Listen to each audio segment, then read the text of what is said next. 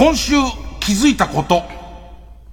今日さ、なんか番組表見たらさ、俺すごい売れっ子でさ、Q 様出て、で、100分で名著出て、で、さらには、えー、あんたウォッチマン出て、で、で、これラジオやって、すごくない？なんか。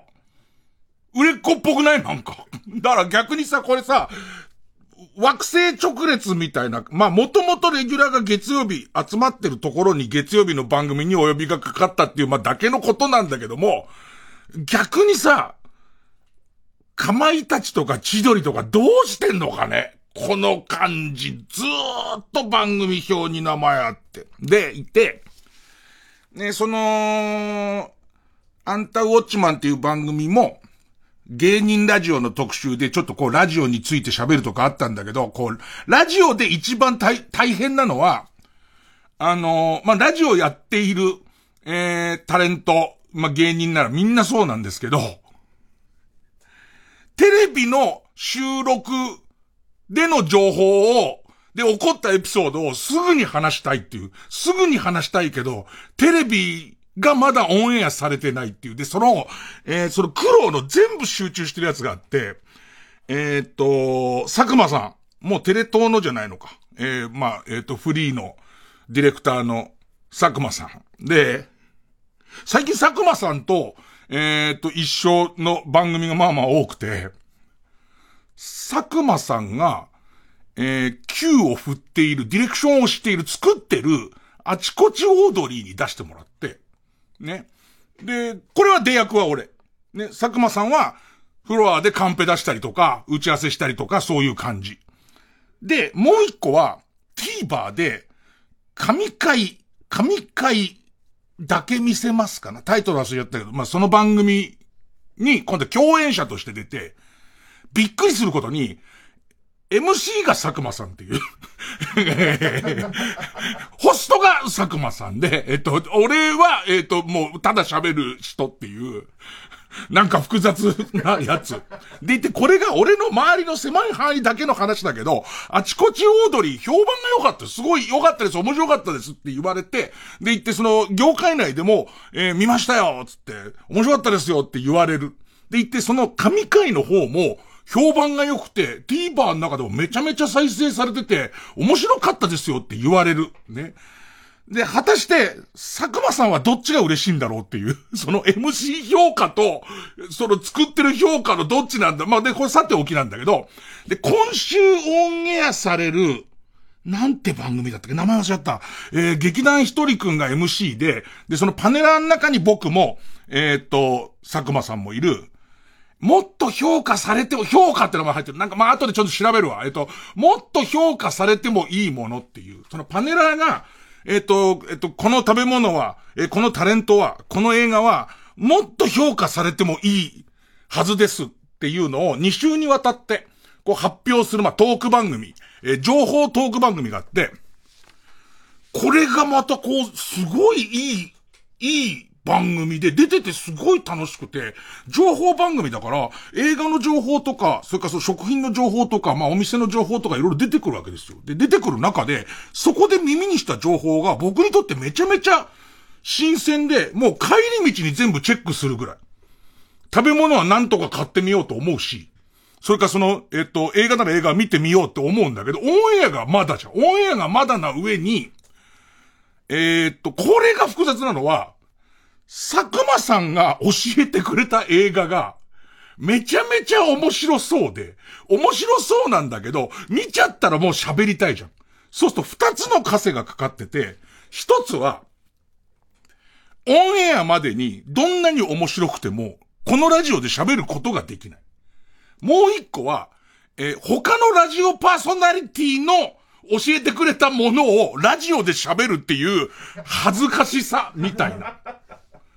で、えっ、と、結局我慢できずにその映画を見たんだけど、まあ、面白いの。まあ、面白くて、どう面白かったかをみんなに言いたいの。だけども、今言った二つの枷が外れないから、こんな感じです。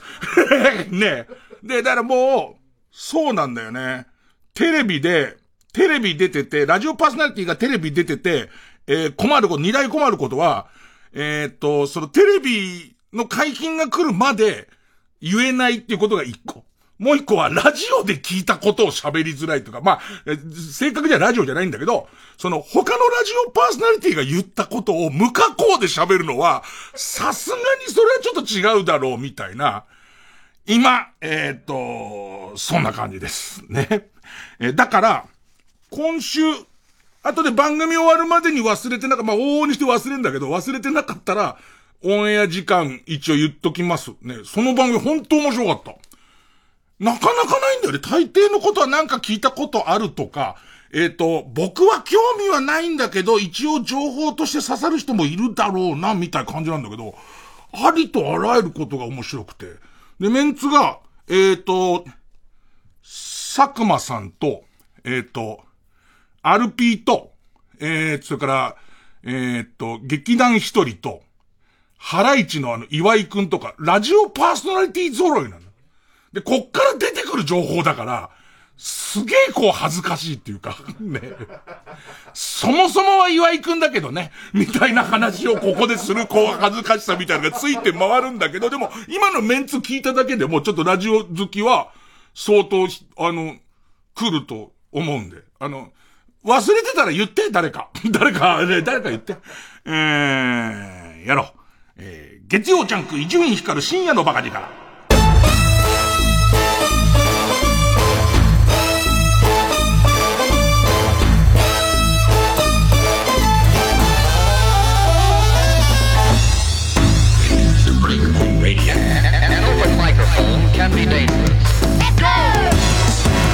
もっと評価されるべき審議会。多分2週、2週連続の特別企画だと思うんですけど、多分評判が良かったらレギュラーになっていくみたいな枠だったと思うんですけど、水曜、水曜日の夜。で、評判が良かった暁にレギュラーになった時に意外に俺がいないっていう、ね、なんだよみたいな、そういう匂いのする感じのえー、番組だったんですけど、よかったらチェックしてください。ね。普通の愚痴、ちょっと普通の愚痴、ちょっとだけ、ちょっとだけ、ちょっとだけ。うん、40分くらい。だから最近こうね、原稿を書いたりネタを選んだりするのに、ちょっと便利なところを見つけて、家からちょっと離れてるんだけど、なんつうの、ああいう施設の、なんていうのかわかんないけど、もともと喫茶店だったと思うんだけど、喫茶店のあったところに立った、えー、っと、ネット、ネットは完備してあって、あと薄いジュースのドリンクバーが ね、えー、薄いジュースのドリンクバーがあって、で、あ時間、時間400円ぐらいかなと。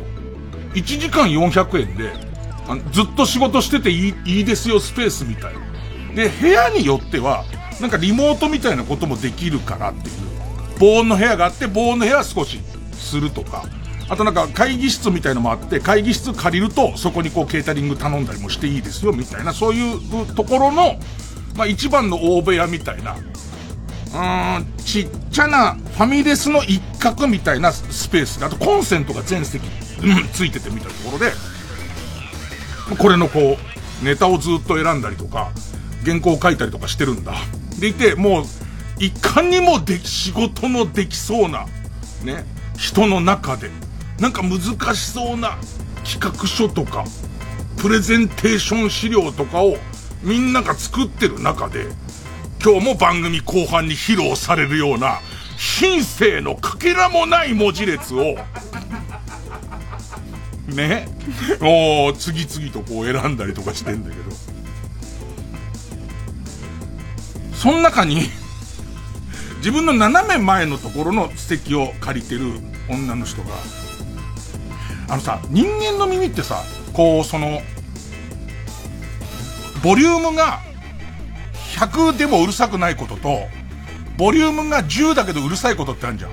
その空間で俺もそういう緊張してるわけ。だってこっちもさ、没頭してネタ選んでると、えー、っと、あの歌はこう聞こえるみたいのをたまに口ずさんでる時あるから。ね、その口ずさんだら終わりの空間だから、ね、こんな静かなところで音漏れもやばいだろって思うんで、こう、ちょっとイヤホンも気にしたりとかしながらやってるわけ。そうするとさ、今時リターンキーのうるさい人いるじゃん。タイピングのうるさい人いるじゃん。ね、なんか最後の最後相当自信があるやつ、最後もう締め方だったんだよね。それをターンっていう感じの人いるじゃん。だけどさ、それはさ、ある意味、今の情報を聞いて、その空間自体が、ターンってやるとこじゃん。ターンってやるのに関して、カチャカチャカチャカチャターンに関しては文句言っちゃダメじゃん。そこはターンってやるとこだから。ってね。この女の人ターンってやる上に、げんこつせんべいみたいなのずっと食ってんのよ。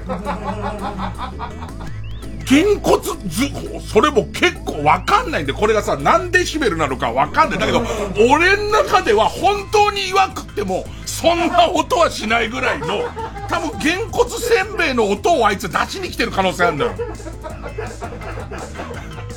俺の中では、なんとチェリストみたいなげんこつせんべいストだ、あいつ。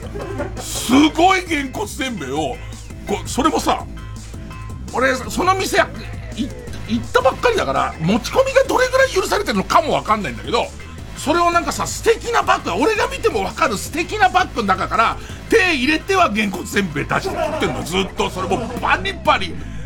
たまにじゃがりこ食ってるとさ、もう自分でうるさい時あるじゃん。じゃがりこ食って、もういい加減にしろと思う時あるじゃん。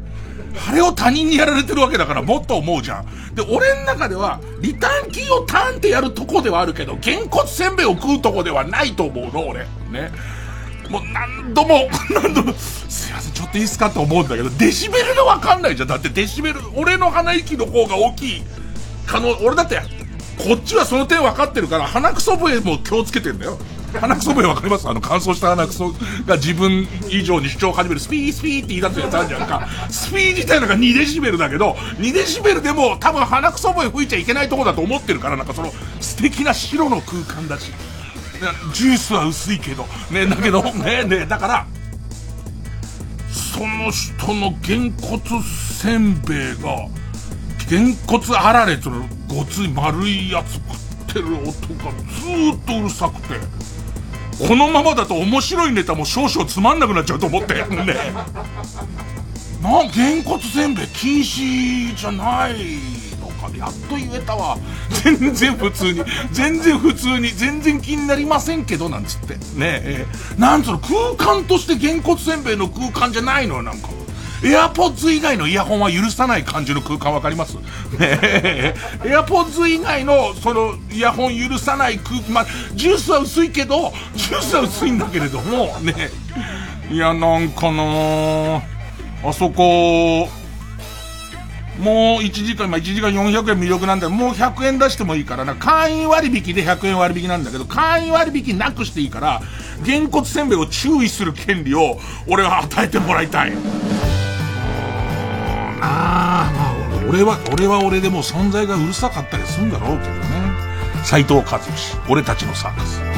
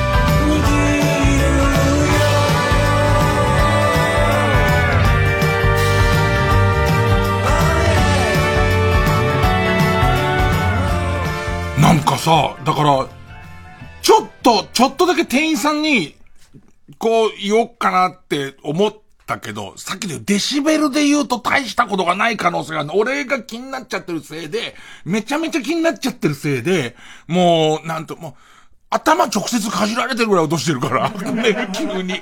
それはマナー違反だろ、人の知らない人の頭をかじるなんてっていうぐらいの音がしてるから、俺の中では。だけど、そ、その音が本当にでかいかどうかわかんないわけ。ね。俺が差額払うから、あの、リモート用のブース行ってくれと。ね、あっち側の、防音のブースあんだから。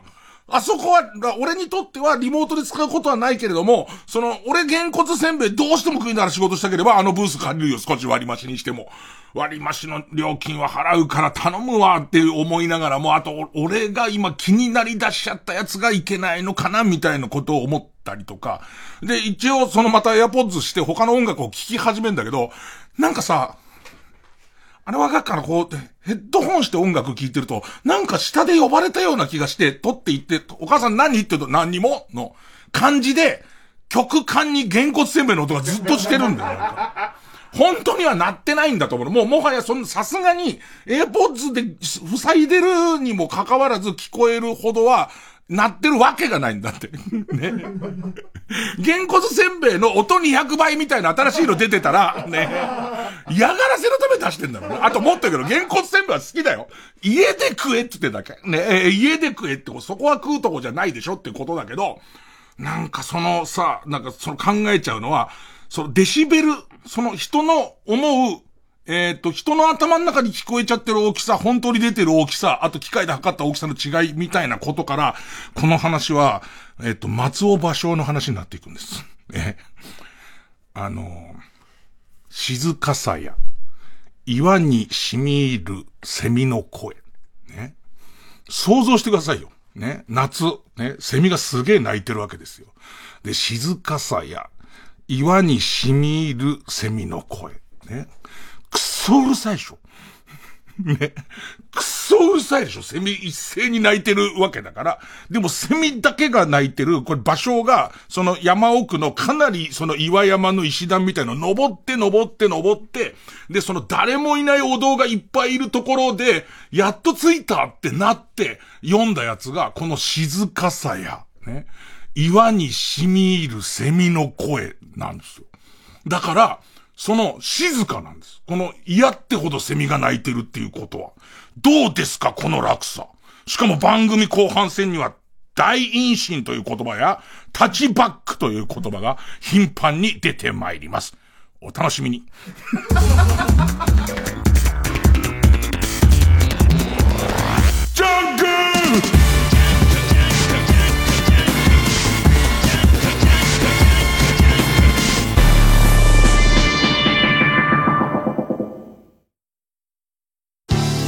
TBS ラジオ JUNK。この時間は小学館中外製薬マルハニチロ他各社の提供でお送りします。ねえ夜ってこんなに楽しいんだねなずなちゃん。あ？当たり前だろそんなこと。僕も吸血鬼になるためにはなずなちゃんに恋しなきゃいけないんだよね。恋とか言うな。照れるだろ。二人ぼっちの夜更かしラブコメ。夜更かしの歌。コミックス発売中。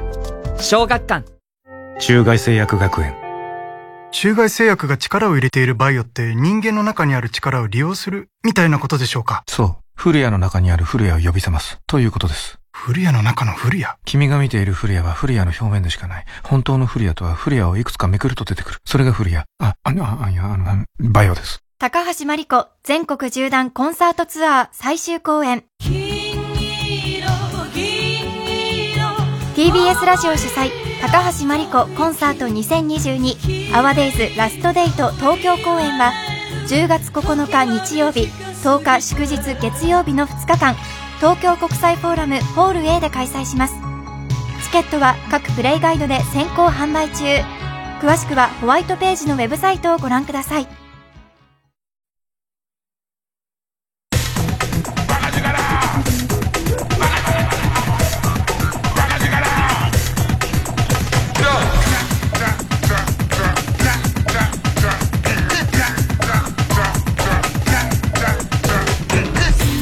ジャンク一丁院光る深夜のバカ力。なんで急に松尾芭蕉話かっていうと、あのー、例の100分で名著、名著で、えー、取り上げた本を、100分で名著が終わってから読んで、で、その番組の中でお世話になった先生ともう一回会って、えー、いよいよ自分は先生の話を聞い、さらに読んだ上でこんなこと感じたんですけどっていう対談をやってる、えー、名著の話だっけ？で、本が、びっくり、2兆部売れたって言ってたかな？確か。正式にカウントされたやつは1万ぐらいらしいんですけれども、ええ。残りは全部、あの、嘘と万引きらしいんですけど、ねえ、え確か2兆、で、僕の取り分が4000円って聞きましたかね。2兆分も売れたもんだからっていうね。でいて、えっ、と、その続刊を出そうって話になって、で、続刊を出すにあたっては、えー、ありがとうございます。で、あれ、ありがとうございます。で、えっと、どの、どの本を取り上げますかっていう中に、松尾芭蕉の奥の細道が入ってて、で、その奥の細道を、100分で名著で勉強した時、ね、E テレの番組で勉強した時も俺興奮してここで喋った気がする。ここで、えっと、その松尾芭蕉が凄すぎるって話を、えっと、した気がするんだけど、なんかその長谷川先生っていうもう大専門家の先生が教えてくれて、教えてくれた時にはなんかわかるのすっごいわかる。あ、なるほど、松尾芭蕉ってそこがすげえんだってわかるんだけど、時間が経つと何がすごかったかわかんなくなっちゃって、で、その、もう一回お会いして聞き直して、でいて、やっぱすげえやってなって、これをどうにか本に封じ込めなきゃっていう、またなくす可能性あるからみたいな、ね。あの、長谷川先生と話してると、すごいよくわかるんですよ。えー、まずは松尾芭蕉の、えー、えー、っと、古池や、河津飛び込む水の音ってすごいでしょと。ね。で、すごくない。いやいや、聞いた限り、そのま、その、えっ、ー、と、普通に、だってさ、正直にみんな言ってくれと。ね。えっ、ー、と、それを、長谷川先生、その大化だから、もうその、ま、松尾芭蕉についての著作もすごい多い先生が、もうその、なんと言ってもその古池や河津飛び込む水の音っていうのが、もう、えっと、もう俳句っていう世界の、え、っと、ステージを変えた作品なんですっていう。で、も松尾芭蕉もこれがあるから、え、っと、自分は俳句を作る旅に、その奥の細道に、の旅出かけようって決めたぐらいなんですけど。から。ってもう言われちゃってるじゃん。そうそう、周りにマネージャーとかいるから、ね、マネージャーとか、なんか分かりましたみたいな顔してるけど、そうでもなくない？で、確かこれは、その、えー、っと、最初に100分で名著でお会いした時も、同じことを感じて、で、そうでもないってなかなか言い出せなかったんですけど、そうでもないんです、最初。ね。だけど、この先、この先生めちゃめちゃ勉強してるんで、えー、その、どういう区会のどういう時に読まれたかを知ってると。ね。でいて、どういう手順でこれが出来上がったかも知ってると。でいて、それは、その区会をやってるところに、えー、っと、室内でやってて、で、たまたまお題として河津飛び込む、ん河津飛び込む水の音の方が先に出て、そこに古池屋って作ったと。だから、河津飛び込む水の音を、水の音だけを聞いて、河津が飛び込んだんだとすると、古池のことを思い出しますな、っていう話で、目の前に古池はないと。で、だから古池に河津飛び込む水の音だったら見たまんま、ね、えっ、ー、と、えー、古池のほとりに、えー、場所がいて、カエルがポチャンって飛び込んで、飛び込んだなぁ、なんつって。ねえ、じゃあ書いてみよう、なんつって。何の報告っていう話じゃないですか、それ自体は。だけどそうじゃないんですよ。その、目の前に池がないんですっていう。だもう、もうすでに世界は宇宙、宇宙空間なんです。わかりましたって言っちゃうでしょ。まだ言わない。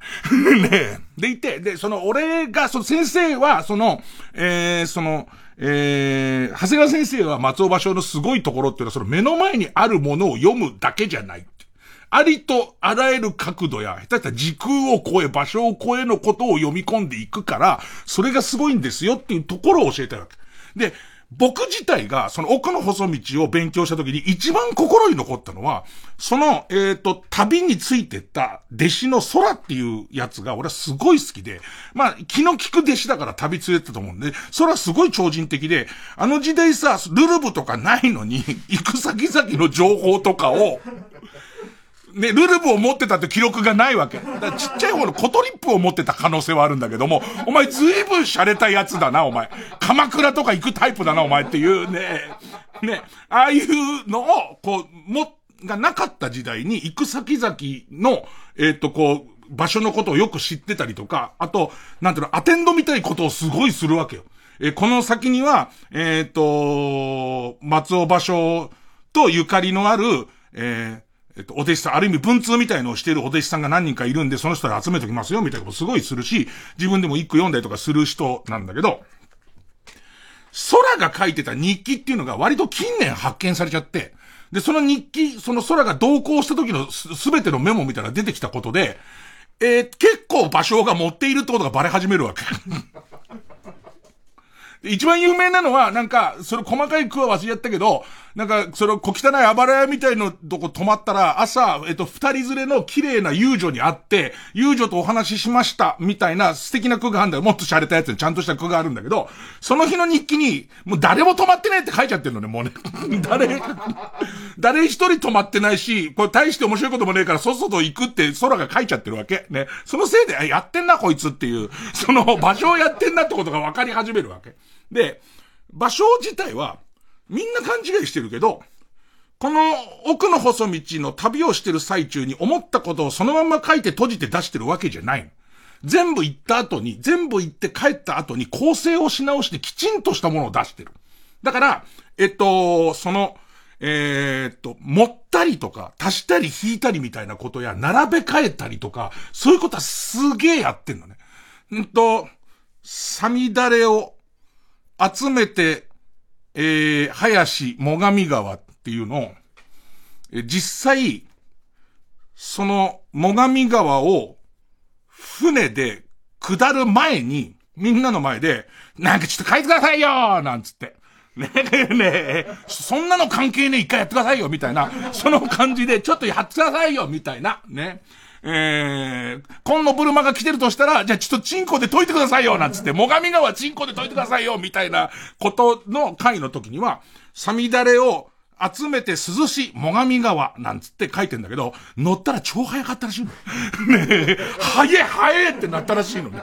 ね涼しいとか外目線のやつじゃん、つって、直そう、なんつって。どこに直ったのかわかんないけど、その、えっと、区会の資料には、これじゃ涼しいって書いて、最上川ベタ褒めしてるけれども、いい感じでベタ褒めしてるけど、乗ってからは早しになってるから、ちょっと怖い要素とかも入ってるし、乗ってるメッセージになったりとかしてる。で、その、俺は、修正、で、しかもその、完全にいなかった人まで持っちゃってるみたいなやつ、俺すげえ好き。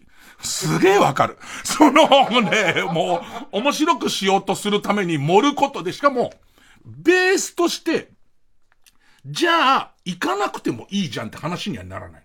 あの人はその噂に聞く、もともと旅したところは、いろんな歌人の人たちが、本当に行ったかどうかわかんないけど、噂を聞いたりとかして、ここにこういう素敵なもんがあるよっていう短歌で読んだものを、俺は俳句で読み直してくるっつって出かけてるから、行くことは大事だし、行って感じたことでいっぱい書いてるんだけど、盛るとこは盛るっていうのが、面白くするためにとか、その、えっと、クオリティを上げるために盛るみたいなやつが好きなのと、空がうっかり書いちゃうっていうとことかが俺はすごい好きで、で、で、さっきの宇宙の話なんだけどね。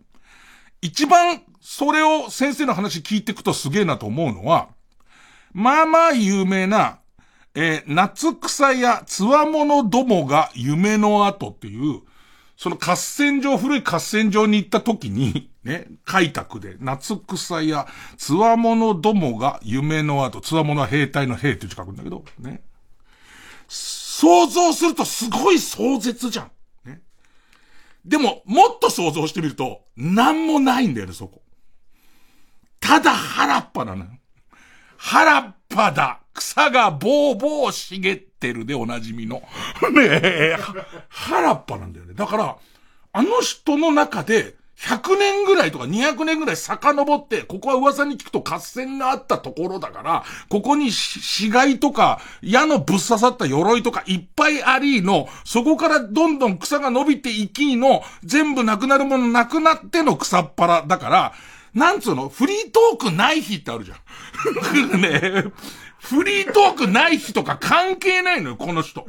で、そうなった時に、はその、長谷川先生の言う、来た宇宙、宇宙ってこういうことか。この人、その目の前にあるとか、ないとか、時間が後とか前とか、あんまり関係ないんだよね。だから、そうなってくると、美人姉妹の友情にあったもありだよね。もう、これ、全、だって、いたこともあんじゃねって思っててる想像力とか、こんなところに、そのミスマッチな二人がいて、でいて、もしこの先、あの、旅行く、まここさ、あの、ちょっと、場所もやってんなと思うのは相当書いてんのね。えっと、伊勢までついてていいですかって言われて、で、自分は俳句の旅をしてるから、伊勢行く途中にも方々寄るところがあるから、自分よりも伊勢に直接行くような旅人に、えっと、そのお願いをした方がいいですよ、だっていねえのに。ねえ、その、空がさ、書いてねえからそこ。ね。ねだそれの、こう、ちょっとこう、面白さみたいのが、あ、なるほど、ゆっくりいつもこの、ここで、前の時も長谷川先生、あ、宇宙、それが宇宙だっていうことだとか、なんか俺が思う、8K になろうが、VR になろうが、AR になろうが、この感じにはなんないよねっていう、その、えっ、ー、と、夏草のところに、もう、幻みたいに、えっ、ー、と、口果てかけてる遺体と、その、えー、っと、手柄立てようと思って地方からその軍に入ってきたものの、亡くなり、その背中に矢が刺さりみたいなものが、くらっと見えたような、見えないような、あ、ここはそういう場所だけど、もうもはや、そういう人たちは全部吸い込まれた後のものなんだな、を封じ込めることできないから、なんか、それが松尾芭蕉のすげえとこなんだっていう、それと、えっと、お、かきを食う音がすごいうるさいっていうことが、うまくはないけどかかってます。っていうか、ごめんなさい。本当は、えっと、今日話そうとしてる話の中に2個あって、あ、うまくすれば引っかかるかもと思って、さっき入れてみたんだけど、あんまうまいことはないっていうね、そういうやつ。月曜ジャンク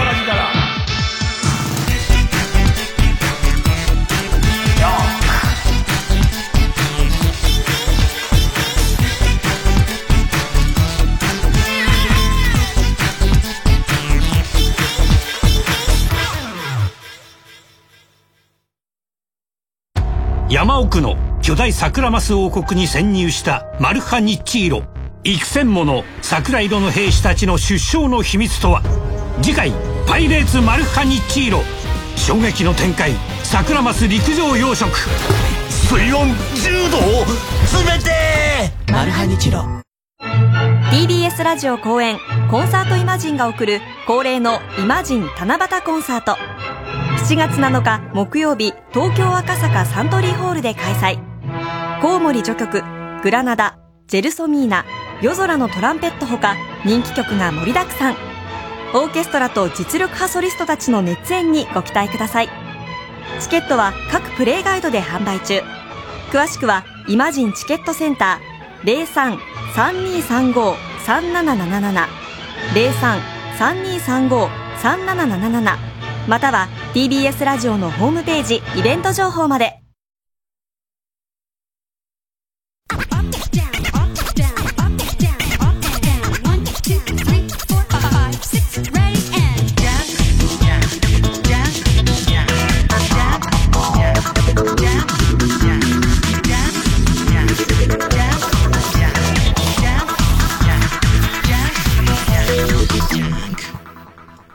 でも正直な話さ、古池や河津飛び込む水の音ってさ、そんなにすごいって思わないよね。でもやっぱ長谷川先生に言わせると、まずとっかかりは、古池にじゃないっていう、あ、古池やのところに、そのなんとかな、えっ、ー、と、妄想要素っていうか、えっ、ー、と、その必ずしもその前に古池があるわけじゃない要素みたいのが、まあ、あるとこに引っかかってほしいって言うんだけど、俺らああいうの勉強で教わってっから、昔はそういう言い方もすんじゃねみたいな感じになって全然通り過ぎちゃうじゃん。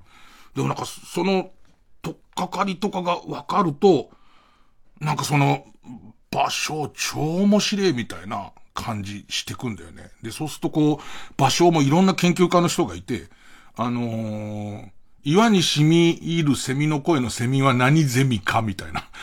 で、そうするとさ、いや、急に思ったんだけど、地球温暖化のせいで、クマゼミがガンガン関東に来てんの。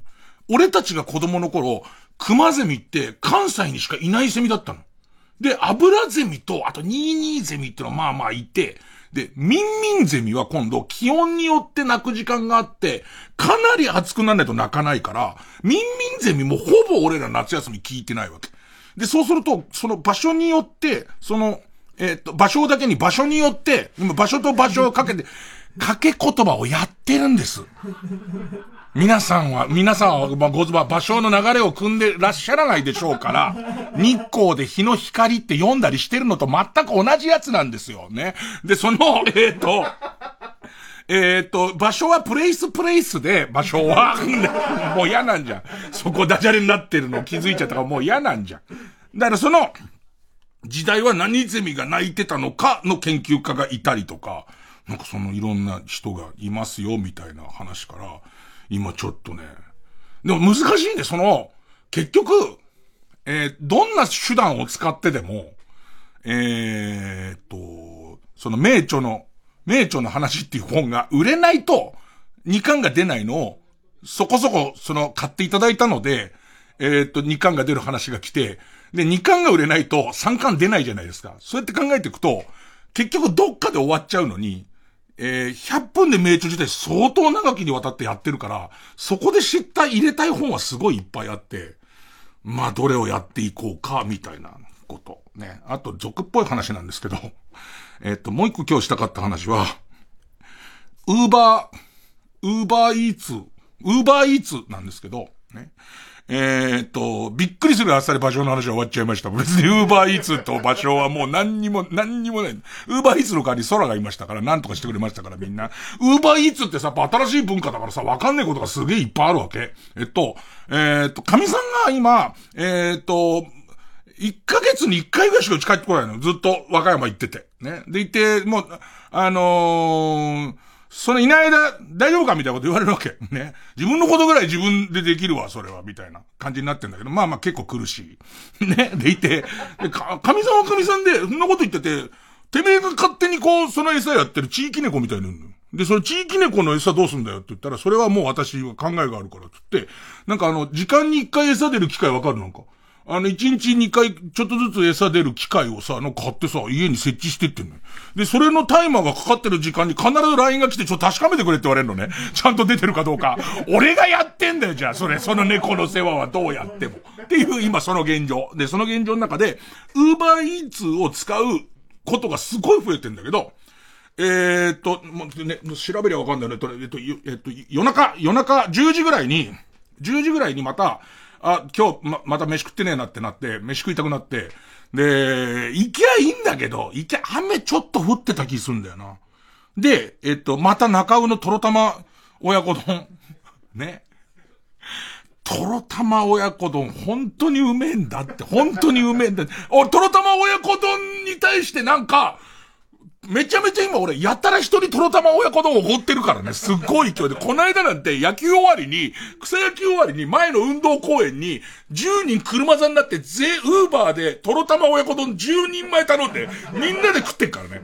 ほいで、で、その俺その日仕事だったし、で、その日俺朝ごはんも食ってたから、俺は食べずにみんなのことを見守ってから、なっつって帰るだけ。それぐらいの、中尾の人もこんなしてないですよ、おそらく。で、その、とろたま親子丼とざるそばかなんか頼んで、で、行って、その、お願いしますってやったら、まあなんか、えー、了解しましたみたいになるじゃん。ウーバーの、その、アプリになるじゃん。で、行って、今準備してますみたいな、えっ、ー、と、料理してるイラストみたいになるじゃん。アプリになると。で、その後に今度、えっ、ー、と、出来上がると、えー、今配達員が、えー、取りに向かってます。みたいになるじゃん。でいて、それが終わると、今度、えっと、あなたの家に向かってます、みたいになるじゃん。ね。そうすると、あのー、あと10分で、とか15分で来ます。ってなるじゃん。その時急に気づいたのは、トロ玉親子丼はうちの周りのルールかどうかわかんないけど、置き配ができないの。置き配ができない。なんか多分生卵が入ってるからかな、なの、なのか、わかんないけど、あのー、かもしくはシェフが直接届けたいのか、ね、わかんないけど、おき上げできませんみたいになるから、玄関でちゃんと受け取ってくださいっていう表示が出るわけ。で、そしたらそこで気づいたんだけど、あ、やっべえ、俺超雲国性と思って体中がって、声だめに落ちてたから、おととい。で、そのね、えっと、あの、ふ風呂一回入っちゃう、この間にと思って、シャワー浴びて、綺麗な体でトロ玉親子丼をブルーシートの上にぶちまけてゴロゴロしたいじゃん。だから、その、一旦お風呂入ろうと思って、中尾の人怒ってると思うよね、もうここで。んで、えっ、と、シャワー浴びて、さーってシャワー浴びて、ほいで、その、さって出よ、出て、パッて見たら、携帯見たら、配達者の都合で注文がキャンセルされましたって出るね。そんなのある今まで。割と周りに聞いてもあんまないって言うんだけど、配達者の都合で注文がキャンセルされましたってなって、で、その先、横のとこに、これについて詳しく知りたい人はみたいのあんじゃん。で、その後クリックすると、なんかそのこういうケースが考えられますっていう中に、えー、配達者の急な体調不良やアクシデントによる、えー、で、配達が不可能な場合、みたいなことが書いてあるわけ。ね。お、そうなんだって。そ、え、もう完全にトロ玉親子丼を食べるか体制になってたし、トロ玉親子丼用の衣装にももう着替えてたし、ね。そうなん、ほんとトロ玉も油性マジックで両乳首の周りにトロ玉、トロ玉って書いてたし、ね。で、あと、東の窓に向かって、トロ玉親方ってもう言ってるし、ね。警察もこっち向かってるし、ね、その状況なのに急にキャンセル出たんだけど、ここでちょっと考えてほしいんだけど、あのさ、それは、で、またさ、これもね、自分の周りに野球やってる、一緒に草野球やってる、えっ、ー、と、後輩の芸人のメンバーの、ほとんどが、えっ、ー、と、ウーバーイーツの配達員も兼ねてる。で前で座ってこれ笑ってるコード和夫も、ウーバーイーツの配達員をやってるから、これすごい大事なことで、前もちょっと言った、他にもバイトで、清掃の、その、えっ、ー、と、ゴミ、ゴミえー、周杯の車に一緒に乗ってくる人のバイトをやってるやつがいたり、あとタクシードライバーがいたりとかすると、そっちの立場もすごいわかるようになってくる。今までだったらなんだよ、頼んだトロ玉親子丼が来やしねえよっていう感じの態度になってたかもしんない。俺の心の狭さだと。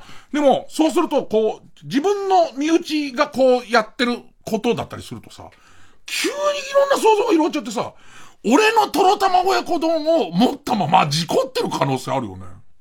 あるよね。事故ってる可能性あるよね。ちょっと悲しくなっちゃって面白くしていい？あの、路地から出てくるときに、えっ、ー、と、ジーパンデカが追いかけてる逃走犯とバーンぶつかって、トロトロ親子丼がヘルメットみたいに上にくるくるバシャーつって、トロトロトロトロトロ親ビーンっていう状態になってる可能性あるわけでしょ？ね。親方に怒られるってなってる状態あるわけでしょ？ね。そのトロトロとザルそばで、ね、えー、ソバージュみたいになってる可能性あるわけで、ピロピロピロピロってなってる可能性あるわけでしょ？ジャイアンツの新しい外国人みたいになってる 可能性あるでしょ？かっこいいドラ、ドレッドで細身で背高いのに、え、なんかちょ、ちょ、長打あるみたいな。ああいう感じになってるでしょ？で、なんかさ、事故ってるってことが、結構あり、あり得るじゃん。だってもう受け取ってる、出ます、向かいますって出てから、急に配達キャンセルになりましたって出て、しかもどういう時ですかって言ったら、アクシデントですって言われちゃうと、その前の段階だと、あ、あの、うんこくせえやつのとこだろうつって、ね、えっと、ね、声だめ起こってから2日間ぐらい風呂入れねえぞ、あいつ。やだ、俺、持ってきたくないよって言うんだったら、もっと前にキャンセルされてるじゃん。もっと前にキャンセルされてるし、今時よくあるようなお店と揉めましたってやつだったら、俺の方に向かうアイコンになる前にキャンセルされてるはずじゃん。ってことは、かなり色濃く、色濃く、こう、うちに向かってる途中に事故った可能性って結構あるでしょ？あるでしょ？で、うちのそばの坂とかに、ちょ、見に行ってみようかなと思ってさ。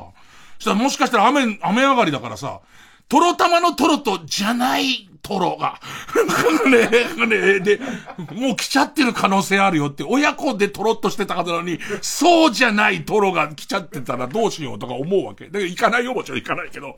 まあ、どう、それでさ、思うんだけど、こっちの振る舞いとしてはだよ。夜お腹空いてとろ玉親子丼を頼んでるわけじゃん。頼んでるわけじゃん。でいて、俺の、その中では、向こうからキャンセルされて俺のお腹に入ってないわけじゃん。でも、とろ玉親子丼食べたいじゃん。この時にもう一回同じ店に、ね、次のとろ玉親子丼を頼んでいいのた、頼んだ時に、お前さっていう、ね。あいつがどう、今、集中治療室ですごい頑張ってんだよっていう。お前はあいつの今ね、あいつの頭にぶっかかったトロトマ親子丼をどうも、新しいの作りはそうかもしんないけどっていう、次の犠牲者が出るかもしれないのに、お前はそうしてでもトロトマ親子丼が食いたいのかっていう感情になるよ、向こうは。ね、ならねえよ。でもなんかさ、お、同じの、もう一回、同じ店に頼むテンションにあんまなんないでしょ？かといって他の店っていうのも、なんかお前、それでいいのみたいにちょっとなるでしょ？だおかげでダイエットにはなったよ。夜急に親子、そのとろ玉親子丼を食べたわけではないから。でも気になるよね。あれどうすんのが人として正しいの？いやなんかさ、アクシデントがあってこうなったから再度時間がかかりますけど、もう一回持ってきますか？ってなったりとか、その、こ、こけたにしろ、その面白い、ちゃんと自撮りで、ね、あのー、頭のところに、すっぽり丼かぶった上に、ソバージュ、そばの、本物のそばのソバージュと、トロ、トロね、え、赤くない、ね、赤くないトロが出てるやつがあって、水野線っていうやつが来て、水野線親便もう一回行きますか？なんて親方に怒られるのれんわけなど、いつの日やら、ばーわーわーって、出てれば動画が。動画が出てれば、じゃあしょうがねえなって俺はそれがあっても食べたいから来てくれと思う、思うけど、あのなんかこう、可能性はこれですみたいな。お前、か、出た出たなんか現代のやつ、現代のやつっていう。可能性はそういう可能性もありますけれども、まあ、とりあえずは、あの、ウーバー的にはなかったことっていうことで全部済みましたんで、の感じとかが、やっぱなんか、俺は使いこなせてないな。全然使いこなせてないなって思った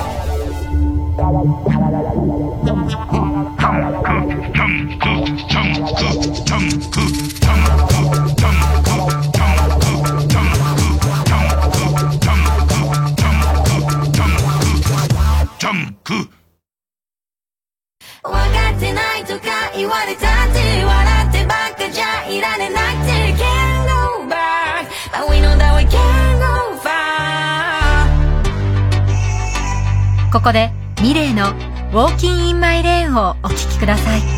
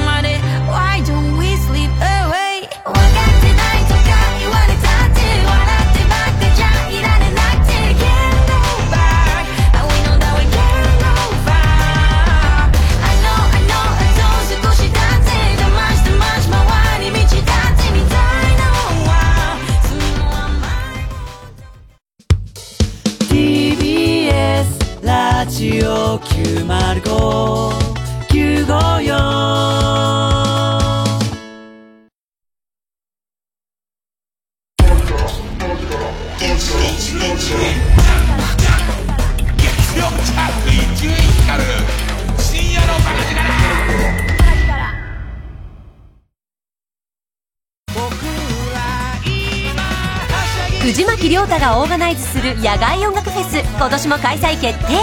出演は奥田民生岸谷香織竹原ピストル真心ブラザーズサリュー小山田宗平 and more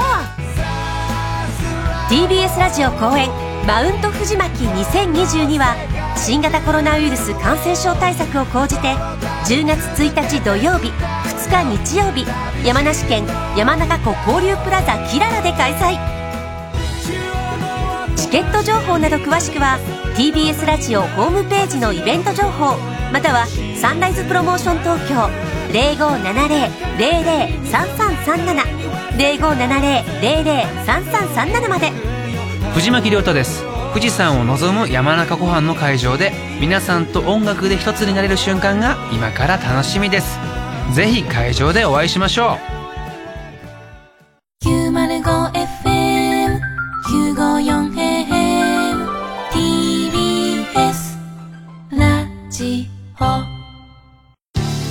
TBS ラジオジャンク。この時間は小学館中外製薬マルハニチロ他各社の提供でお送りしました。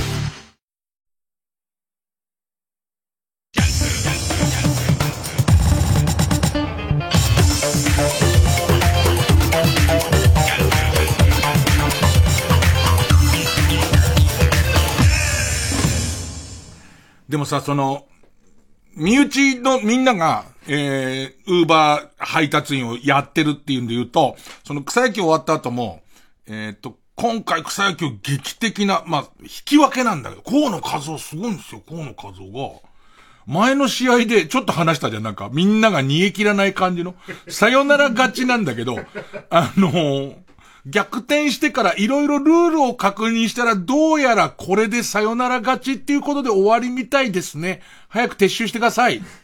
あ、はいみたいなさよなら勝ちがあったんですけど、今回はすっごいアイドルチームめちゃめちゃ強いチームで、えっと、最終回のツーアウトランナーなしまでなったところから同点に追いつくんですけど、その同点になった打球が、その日たまたまルールの確認があった、えー、あんま使わない球場なんだけど、ここちょっと変則な球場で、外野のこの部分に、えー、えー、っと、ネットで、囲った、な、なんと、水道、水道の線みたいのがあるから、ここを、その、えっと、飛び込んじゃうと危ないんで、こ、本当に狭いスペースなんだ、広い球場の中の。ここに入っちゃった時だけは二塁打ですっていうルールの確認があった、そこに入るっていう。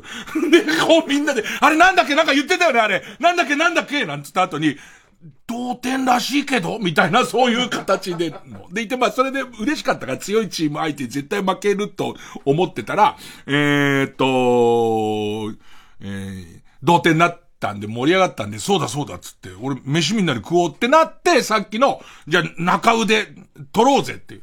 で、これ俺の心の中で思ったこといっぱいあってね。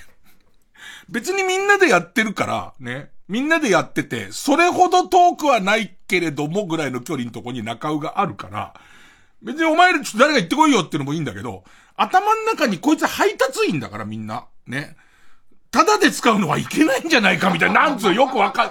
お前ら闇ウーバーだよね、そうなるとっていう感じもするし、なんかみんなでいろいろその、後片付けをしてる間に届いたりとか、えっ、ー、とその、えっ、ー、と、スコアブックとかの管理をしたりとか、いろいろやってる間に届くのがいいから、じゃあ、ウーバーで頼もうつって。でいて、その、えー、河野和夫にこういう公園みたいとこでも頼めんのかって、ちゃんとピン立てて、で、配達員の人にこういうところです、ここから入ってくださいを書けば、相当親切ですよって自分たたちもすごい行きますよって言われて頼んだわけ。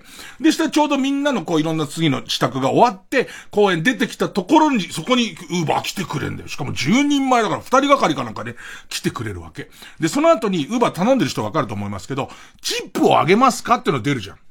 あん時の、全員周りウーバー配達員だから。さて、いくらお渡しになるんですか？売れてる先輩は、あの、ね、大変ですよっていう、この道路からちょっと離れたところ階段上がって二人がかりで持ってきたっていうね、僕らにっていう、ユニフォーム同じの着てんのはこっちだけどね、俺だけれども、もうウーバーの結束の方になってから、そういう時伊集院さんはいくら渡すのかなみたいな感じ。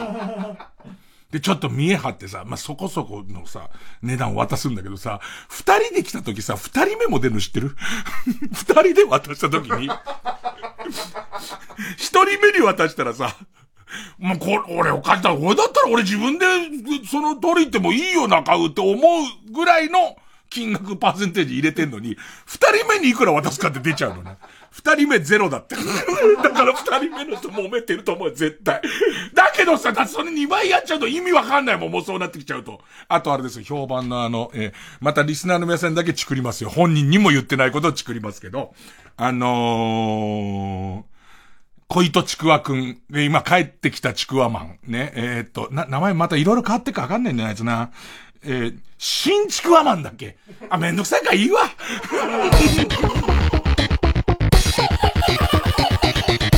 月曜ジャンク、伊集院光深夜のバカ力。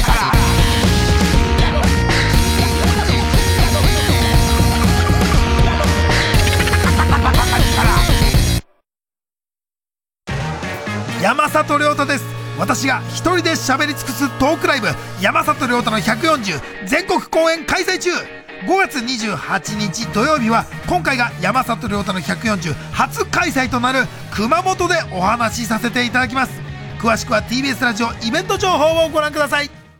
TBS ラジオ公演野口五郎岩崎宏美。2022プレミアムオーケストラコンサート。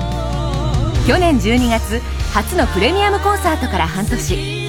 今回は東京フィルハーモニー交響楽団とともにお届けするスペシャルコンサート。7月1日金曜日東京国際フォーラムホール A で開催。チケットは好評販売中。詳しくは共同東京0570-550-799 0570-550-799または TBS ラジオホームページのイベント情報まで。18年続いた弥生交響楽団を解散いたします。水谷豊監督作品映画「太陽とボレロ」主演檀れい。出演石丸幹二。町田啓太森マリアほか。解散が決まったアマチュア交響楽団。ラストコンサートの開催に向けメンバーに振り回される主催者。時にシリアス時にユーモラスに描かれる楽団員たちの人間ドラマはまさかのフィナーレ。へランレイです。太陽とボレロ。6月3日公開。映画館でお待ちしています月曜ジャンク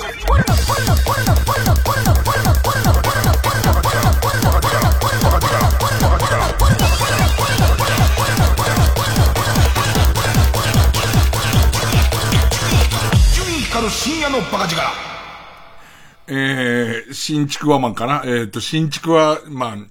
新築ワマンも、先週さ、その、俺の荷物の中に、その新築ワマンくんのメガネが紛れ込んでて、LINE で、このメガネ誰のって言ったら、えー、あ、それ俺のっすっていう。えっ、と、次回の野球の時持ってきてくださいって書いた件、書いた件があるじゃんか。ね。でもなんか、それも今の世の中どうなのって思う。それに関しても、えー、っと、そんな先輩が上から圧力なんかかけ、かけずにただ持ってってやればいいじゃんっていう意見もまあなくはない。ね、なくはない。ね。で、本人はラジオでいじってくれてありがとうございますっつってたから。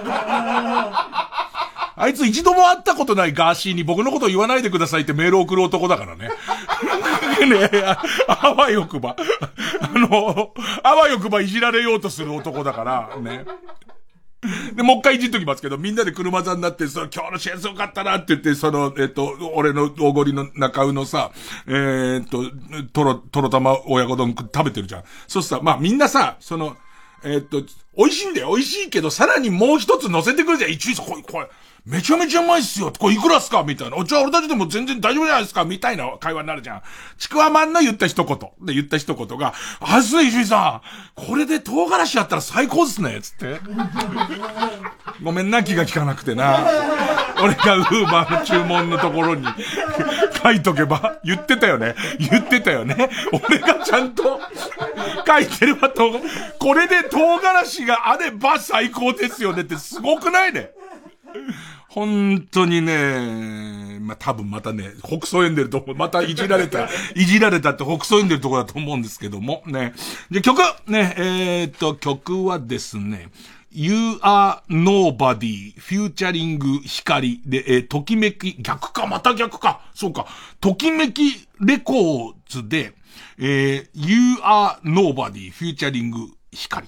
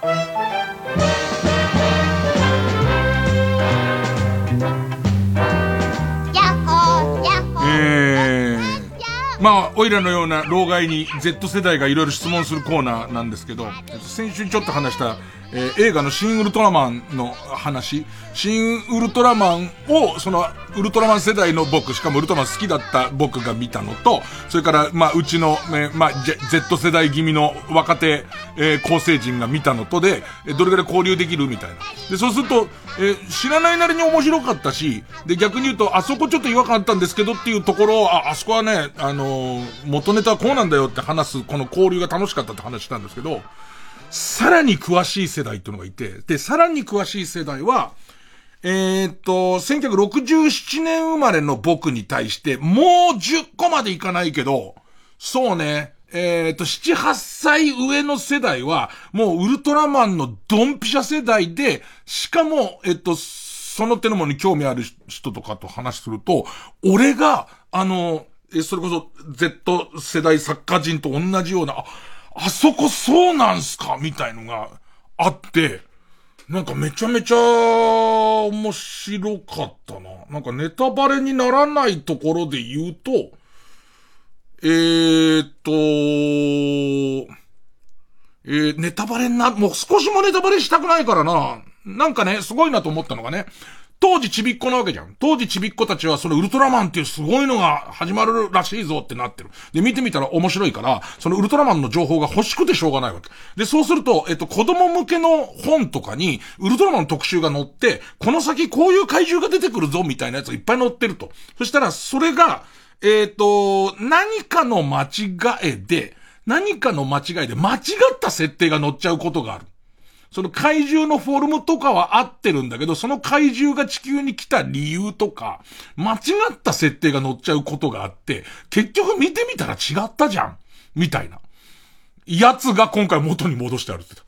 だからその、えっ、と、その、えっ、と、当時の子供雑誌に載った間違ったウルトラの、えっ、と、星の考え方みたいなやつが、えっ、と、今回のに活かされてて、俺からすると今回ののオリジナル設定だと思ってたやつが、さらに長老たちに話を聞くと、ああ、そうなんすか、あそこは全然知らなかったっす、みたいなことが、えっ、ー、と、こう、ちゃんと書かれてたりとか、当時、つぶらやプロが、えっ、ー、と、いろんなその着ぐるみを、怪獣のぬいぐるみを、えー、使い回ししてたことを元にして怪獣の造形が決められてたりとか、そういうこととかを、大老害様たちに聞くと、害じゃねえじゃねえか。ウルトラマンキングたちに聞くと、あ、そういうことなんだ、みたいな、ちょっとあって、なんか奥が、奥が深いなと思いましたね。えー、さあ、じゃあ、な、何個か読みましょうかね。えー、ペンネーム痛快男子。ねえ、老害。老害が若かった頃って、ポッドキャストってなかったんでしょ？若手の芸人がラジオやりたい時ってどうしてたの？カセットテープに録音してみんなに配ってたの？教えてっていう。まあ、この、あるパターンなんですけどね。このコーナーでよく起こるパターンなんですけど、そうだっていうね。そうなんだっていうパターンで、若手の芸人が、もしくは若手の、その、アーティストとか、その、オールナイト日本をやりたい人たちが、えー、自分でカセットを取って送りつけてくるっていうパターンはすげえあって、で、中でも、えっ、ー、と、よくあったのが、カセットで送られても、聞いてもらえない可能性があるから、誰が言ったかな。山本修、山本修君っていう、まあ、TBS でもやってた、レモンさんってやってて、えっ、ー、と、俺が、あの、子供電話相談室をやった時にはいなかったことになった歴史の中で消されてた、ね。まあ、大デカナイトの俺みたいなもんですけども、えー、亡くなってた。えー、まあ、メイパーソナリティがいて曲紹介とかめちゃめちゃうまくて。で、山本修君だったような気がす、もしかしたら違うかもしれないけど、当時、ディスカウントショップで売ってた、本物のウォークマンが1万5千円ぐらいするときに、2000円ぐらいで買える、UFO 人っていう、ウォークマンの偽物があったんですよ。で、ウォークマンの偽物はすごくて、えっと、巻き戻しができないっていう、えっと、再生と早送りしかできない。でいて、と、どうするかって、これ全部説明めんどくせえ。有個人の説明めんどくせえな。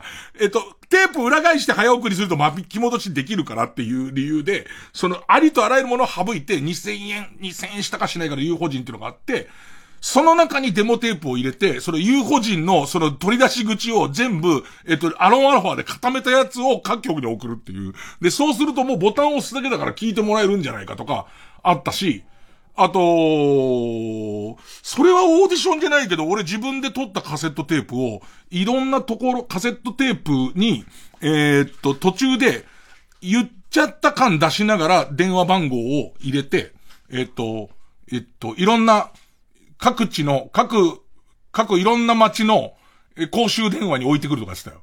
で、そうするとかかってくる、興味あった人から電話かかってくるの面白くて。でいて、えっ、ー、と、どうも喋ってる僕です。僕ですって。ねで、まあその時は俺もうラジオやってたんで、日本放送で夜中やってますよ、みたいな感じのことをやってて。まさかテープに取って配ってると思わないでしょうけど、みんなそんな感じ、みんなそんな、ああの、綾野浩二君まろさんも、なんかそれテープ取っちゃ、えっ、ー、と、パーキングエリアみたいなところで配ってたり、売ってたりとか、手売りしたりとか、してて、あながちこう間違いでもないし。だから今すごいよね。その、ポッドキャストっていう、まあ、ポッドキャストとか YouTube とかも全部そうだけど、もう直番組できちゃって、そこからもうプロの入り口に入れる。でよまあ、難しいのは、チャンスがないせいだっていう言い訳でちゃんと1年ぐらい潰せたんで、潰せないのがきつくない？いや、なんか俺は思うんだけど、その自分で、えっ、ー、と、機材があったら、ちょっとした、こう、それも頑張ってバイトすれば買えるぐらいの機材で、えっ、ー、と、できてしまうっていうことは、できてしまうってことは、機材があったらできるのにっていうことで、現実から逃げられる期間がぎゅっと短くなるじゃんか。あれが俺、ちょっとクソ大変だなって思ったりもするけどね。でも実力ある人とかが早く出れるのはいいかもね。えー、そうですね。ペンネーム、釧路ダンディ。ねえ、老害。老害が若かった頃はサイゼリアがなかったんでしょ？一体どうやってリーズナブルなエスカルゴを食べていたの？田んぼの用水路でジャンボタニシを取って、いろりで焼いてたら、バチンと跳ねてびっくりしたりしてたの エスカルゴは最初は耳で伝わってくるもんだよね。えっと、エスカルゴっていうのがあるらしいは、今で言う、びっくり雑学みたいにして入ってくんだよね。その、ヨーロッパでは、カタツムリ食うとこがあるらしいっつって、うわー気持ち悪い。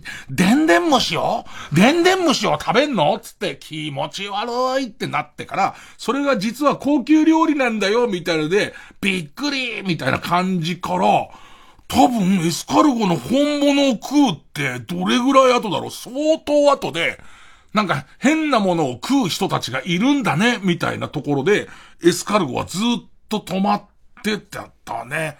で、で、多分、でっかいでんでん虫を見たときに、これ、ヨーロッパでは食うらしいぜ、なんつって。じゃあお前食ってみろよ、なんつって。やだよぐらいの感じ。だから、それぐらいだから、エスカルゴってもしかしたら、えっ、と、サイゼリアまで行かないけど、デニーズとか、ああいうところで初めてできて、食った気がする。でもやっぱり、グルメっていうよりもゲテモノ、ゲテモノスタートだったね。えー、とりあえずこの二つぐらいかな。えー、と、まあ、えー、老害に聞いてみたいことがあったら送ってください。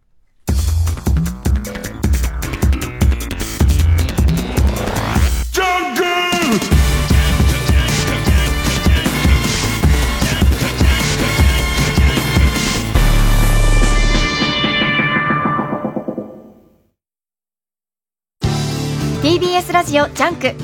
この時間は小学館中外製薬マルハニチロ他各社の提供でお送りします。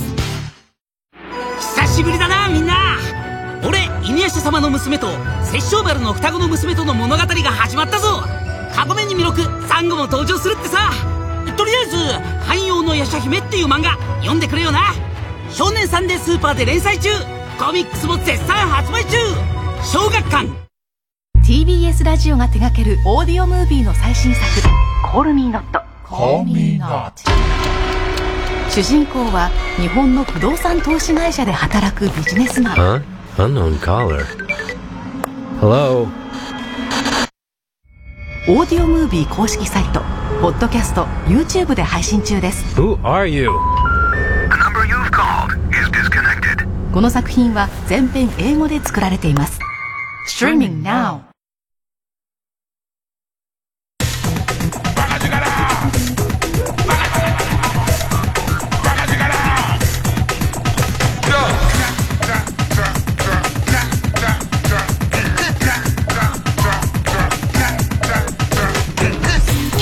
ジャンク一丁院光る深夜のバカ力。新勝ち抜きカルタ合戦会。えー番組オリジナルのカルタを作ろうという新勝ち抜きカルタ合戦会です、えーこのコーナーは毎回2つのテーマのカルタが戦って、えー生放送で番組を聞いている皆さんからのメール投票で勝敗を決めます。で対戦するのは前の週に勝ち抜いてきたカルタと、え現在たくさんのテーマを同時に募集している予選ブロックの中で一番盛り上がっているチャレンジャーのカルタです、え勝つごとにあ行家行作業と進んで負けると予選ブロックに逆戻りです、え和行まで勝ち抜ければカルタは完成でゴールンです同じ文字で3連敗するとテーマは消滅になりますそれこそウルトラマンカルタみたいなのパチモンもいっぱい出てたから、そこにだけある設定とか、そこにだけ出てくる怪獣とか、そういうやつも、安野さんとか出してきそうだね。で、なんかまあ、こだわりあるんだろうね。どこまでが公式で、えーっと、どこまでは非公式とするみたいなのあるみたいだけど、だからウルトラマンの、その、えっと、すごいオタクの人に、聞くと、あ、そこも？とか、ここも？みたいの、もっともっと出てきそうですけどね。さあ、えー今日の対戦カードです。えーまずは現在勝ち抜き中、目覚ましテレビの今日の占いカウントダウンで、サソリ座が放送できないぐらいぶっちぎり1位の時のコメントがテーマの、目覚ましテレビ今日の占いカウントダウン、サソリ座ぶっちぎりの1位カルタ。今週はもういよいよラ行、ラ行ですね。でもこれさ、偶然よくできてるのはさ、やっぱりこの後半の、えーと、やゆよが3文字になり、で、ら行は言葉が少なくなり、和行は一文字っていう難関な感じはよくできてるよね。えー、対する予選ブロックからの登場のカルタは、野菜にまつわるカルタで遊びながら、子供たちに野菜を好きになってもらおうというテーマの、ベジタブルカルタ。えー、今週はな行のカルタになります。それでいきます。えー、まずはこちらから。目覚ましテレビ今日の占いカウントダウンサソリ座ぶっちぎりの1位カルタ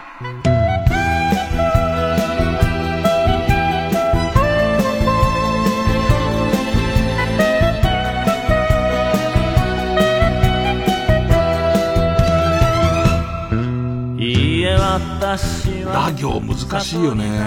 ペンネームモナカ。ラーテル？動物ね、動物。俺ら子供の頃は知らなかったけどね、ラーってスカンクの巨大なやつみたいなやつで、なんかその、えー特徴を聞くと、そら子供ラーテル好きになるわっていう、下手すれば史上最強の動物カモの一人なんだよね、なんか。毒蛇の毒を無毒にできたりとか、なんかいろんな能力をすげえ持ってるやつで、で、いつも鳥とお友達なんだよね。えっと、蜂蜜のありかが分かってる鳥といつも一緒に行動してて、その鳥は鳥で、ラーテルが鋭い爪で、で、蜂も関係ないんだよ。蜂刺されてもこいつ大丈夫なんだよ。で、そいつを連れてくと、そいつが、その蜂の巣ぶっ壊してくれるから、その鳥が食べるみたい。鳥もご商売に預かれるみたいな感じのやつらしいよ。見っけてきたね、ラーテル、ラ行。ラーテルに育てられたため。今言った俺のこと関係ないからね、一個も。ラーテル情報。ラーテルに育てられたため、人間社会の文化がわからず、薬ともできなかった土佐兄弟の学校あるあるで、初めて少し効果が上がっちゃうネタが見つかるかも。ねえねえ、俺さ、一生懸命説明した、ラーテルの特徴さ、ラしか、ラで始まることしかないよね。ちょっと待ってくれる。だとするとさ、ライオンに育てられればよくないね。あんな特殊なやつに育てられた、危ねえやつに育てられて。結果、土佐兄弟のあるあるが少し分かったから、超嬉しいだって。土佐兄弟のあるあるなんかもう分かんねえからさ、俺たちじじいにとって言ったら、全く分かんないからさ、得してんだと思うのは、土佐兄弟のネタが、のクオリティとか関係ないのよ。俺が悪いと思う。土佐兄弟が周りですごい受けてるにもかかわらず、俺がクスッと来なかったって、それは俺が悪いよねって。知らねえもん、その新しい学校のあるあるなんてっていう。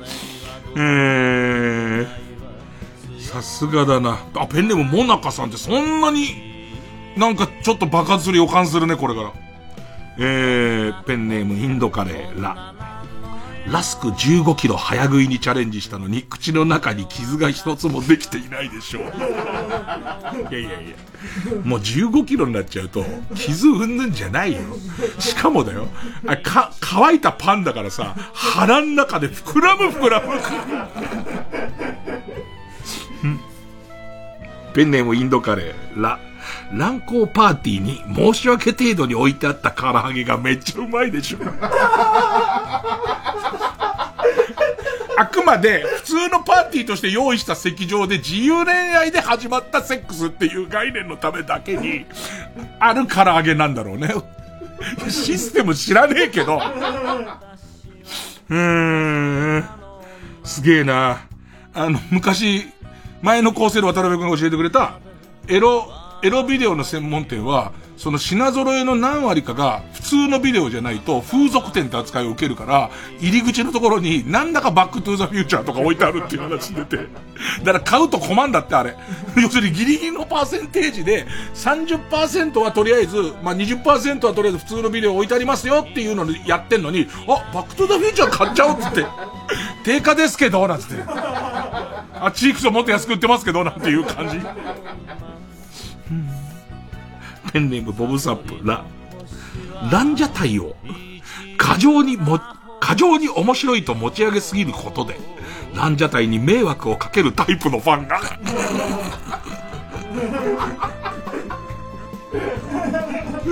えー、メジャーになりすぎてなんか違うと去っていき、ランジャタイがまた伸び伸びと活動することができるようになるでしょう。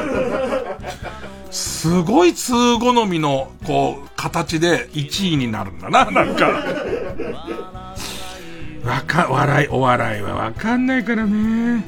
いや、もうこの番組も歴史が長いからよく言うけど、加納くんが出てきた時に、俺はてっきり加納くんがうっすら気持ち悪いのにイケメンって言ってることが面白いと思ったのに、その、えっ、ー、と、加納くんのビジュアルも含めたファンの子たちが、えっ、ー、と、黄色い声援で、かっこいいとかって言うのって、もう、加納くんを殺しにかかってるなと思ったんだけど、なんか色々あった結果、そうでもなくて十分幸せな人生になってんな、みたいな。わかんないね、こうやってなってくるとね。えー、ペンネーム、軍手のイボタイ血まみれ天女、ら。ラッコのコスプレをしたえなこに、結構デカめの岩でぶん殴ってもらえそう。ガンツかわいいな、痛いな、つって。ねえ。かわいいな、痛いな。で、しかもさ、ラッコの形コスプレってことは、お腹の上に頭乗っけるみたいな形にはなってたりするわけでしょえペンネームどうにもならんよ。ラ。ライラライラライラライラライ。ライラライラライラライラライ。のリズムで、右乳首を谷村、左乳首を堀内が舐めてくる、アリス攻めをされ。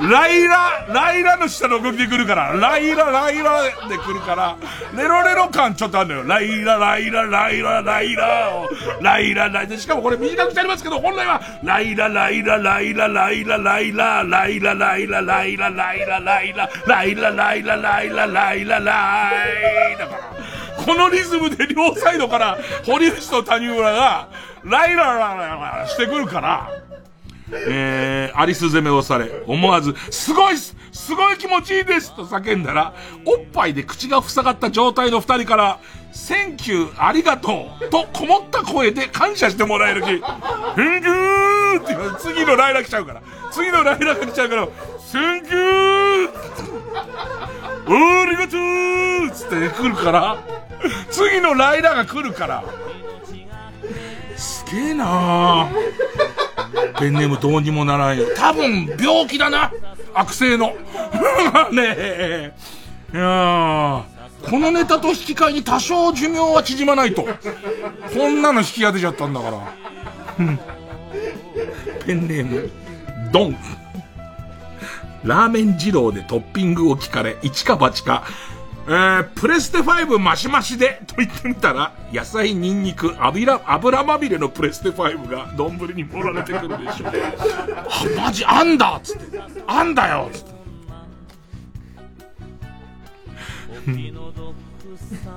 ペンネーム、ペンネームトラウトマン。ラ、ラッキーアイテムがホヤだったので、思い切って食べてみると、今まで食べず嫌いしていたのを後悔するぐらいうまいでしょう。あと1億円もらえるでしょ。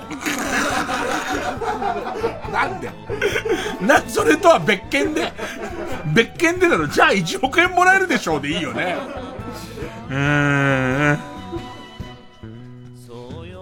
ペンネーム形状記憶老人が、ラランドサーヤが放つ、相手のことはいじっても、私のことはいじらないでくださいというオーラを自由自在に出せるようになるでしょう。こっちがいじられ担当なんでっていうね。こっちは、私はもう別なんで。ネタを書いてますんでっていうね。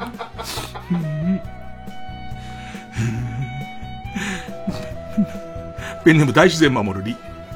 竜神様の言いつけ通り、きっちり牛乳の量を測るようにしたら、失敗せずにフルーチェを作れるでしょう。いやいや。裏パックの裏で大丈夫だよ。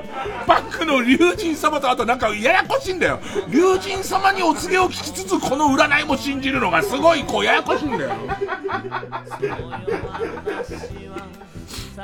ペンネーム終電万事。リ、リズメで、働いていないのに牛丼屋で大盛りを2杯頼む理由を母親に解説したら、もう分かったから店の中で大声で喋らないでと言われ、論破できるでしょう。論破じゃね論破じゃないんだけどな。なんか論破とは違う何かなんだけどな。リズム、その理屈も知りたいよ。理屈もどういう理由でそうなってんのかわかんないけど、ね。うん。えー、ペンネーム、極東ベイクライト、リ、リンボーダンス挑戦中に、リンボーダンス挑戦中ね、自分がね。近くにいたアイドルのパンツが見えて、うん。思わず勃起してしまいそうになるもん。そのパンツに般若心経がびっちり書かれてあったため、チンコはない。見事70センチをクリアできるかも。相当低いからね。かなりのブリッジの状態でこうやって歩いてる時に、たまたまその目線の先のとこにアイドル、ゲストのアイドルのパンツが見えちゃって、やばい。そこでおちんちんが立っちゃったら、バーに当たっちゃうから、バーにバーが当たっちゃうから、やべえと思って、これはやばいと思ったんだけど、般若心経がびっちり書いてある。色即是空って書いてあるから。風速是空って書いてあるから。うーん。えー、ペンネームイエロー軍曹リ。リンダリンダの音楽に合わせてヘッドバンキングをしていたら、なかなか割ることができなかったくるみの殻を次々と割れて、オメガ3脂肪酸を多く摂取することができるでしょう。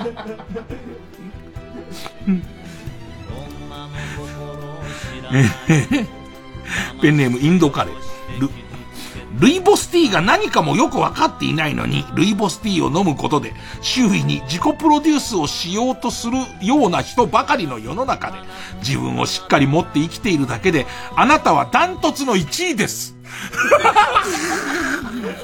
はあ、はあ、だって。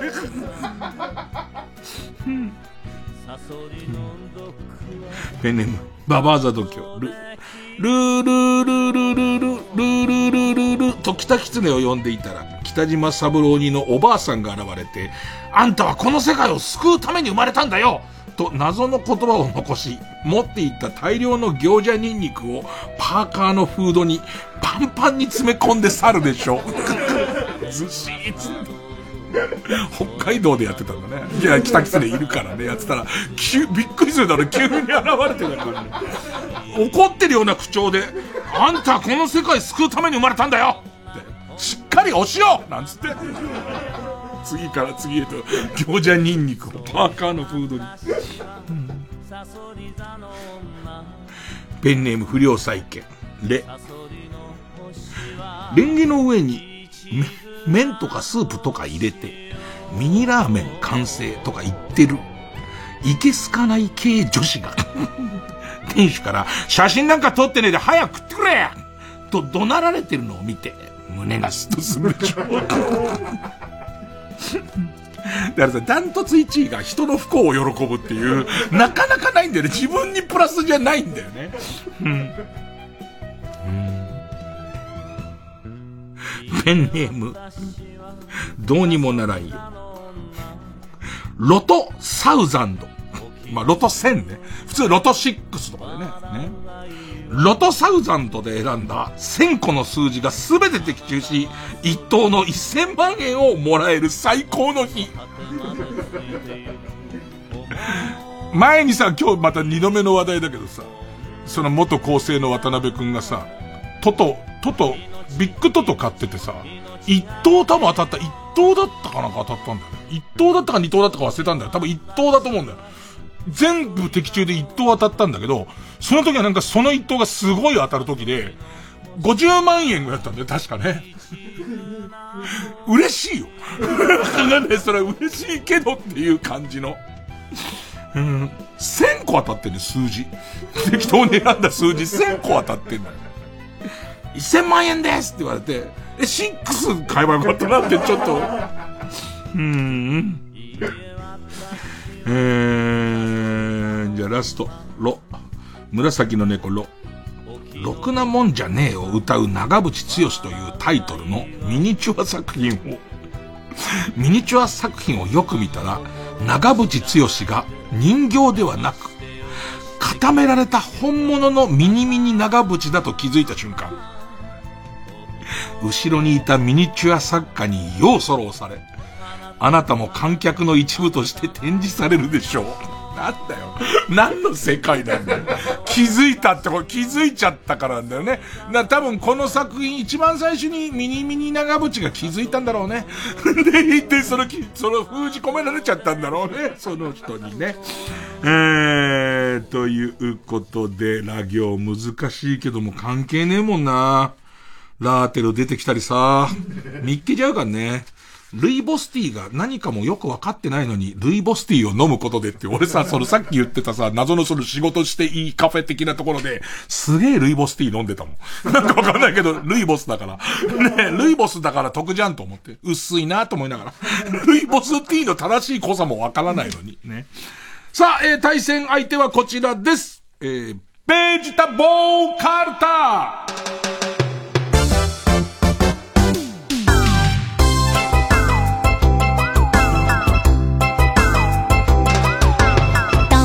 さあ、カルタで楽しくお野菜のことを学べたら、ね、この和夫くんのところのお嬢ちゃんもお野菜が好きになるかもしれませんよ、というね。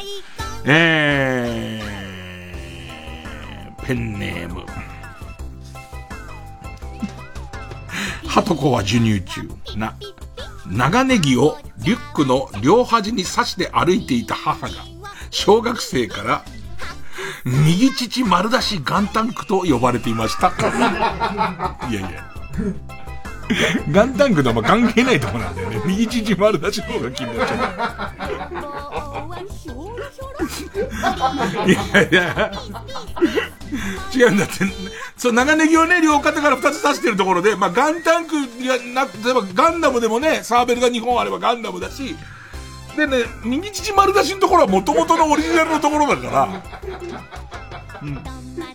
ペンネーム、ウルトラマンキダ太郎な。ナジャグランディーバと、形大きさ全く同じ自然上、傷一つつけずに掘り出すことができました。でかいそして、こいろんな引っかかりがあるから、すごい途中でもっきりいきそう。両肩とかももっきりいきそうだし。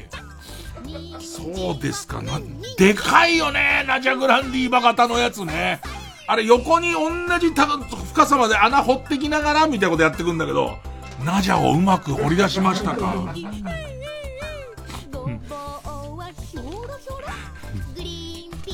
えー、ペンネーム大自然守るな、なすなかにし。もう、この番組はもう苦し紛れになすなかにしの二人を起用することが多いですけど、な行で。もう完全に、ここはベジタブルカルタですからね、起用しやすいんですよ。なすなかにし。今売れてきたこのタイミングで、麻婆ナスの CM オファーが来ていないなら、今後もない。そうか。絶対なすなかにし来ていいよね、麻婆ナス。麻婆ナスとか、なんかその辺の CM 来ていいよね。さあ、えー、ペンネーム同じく大自然守る。な、長芋は、振り回せば滑って飛んでいくし、手は痒くなるし、ヌンチャクの材料には向いていないが、すりおろして出汁を混ぜるとご飯には合う。まあな、何かしらいいところありますよね。悪いとこ尽くし長芋なんていうものはね。でもかろうじていいことを一個あげるとするならばですよ。一個あげるとするならば、鳥取産のね、えー、っと、長芋をね、えー、ご飯と混ぜて、えー、ごめんなさい、えっと、よくすりおろして、出汁を入れるのと、ちょっと味噌を溶くんですよね。でいて、えっと、ごまとか入れるとまたね、これごまの歯応えがいいんですよね。で、それをご飯にかけた上で、パリに出かけてください。パリは美味しいものがたくさんあります。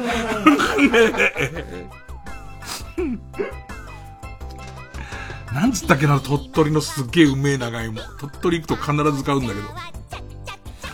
でもパリの方が美味しいもあるよね。えー、ペンネーム来世は朝顔。な。なずなは、なずな来たよ、野菜。なずなは別名ペンペン草。そういや、高校の頃に付き合ってたなずなって女は、タッチバックの時にお尻をペンペンペンペンされるのが好きだったなえ、何の話をしていたっけ？ああ、七草がゆの話ね。うん。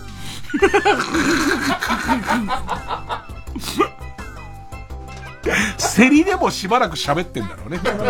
セリナズなのね。セリでも結構しばらく喋ったんだ、ね。ペンネームインドカレーな。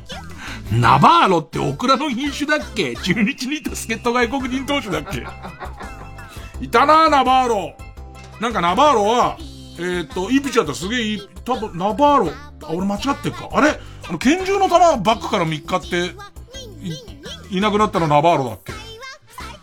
拳銃の弾バックから3日ったやつは、なんかヤンキースで結構、その、メジャーな、えー、っと、選手だったんだけど、えー、偽装結婚が3日ってクビになって、で、メジャーリーグで野球できなくなって日本に来て、で、勝ったんだけど、キャンプ、キャンプインの時に空港でキンコーンってのが開けたら拳銃の弾入ってて、いやいや、普通に自分の母国、ブラジルだけ南米では、普通に持ち歩いてるんで、うっかり入れてきちゃいました、みたいなやつ。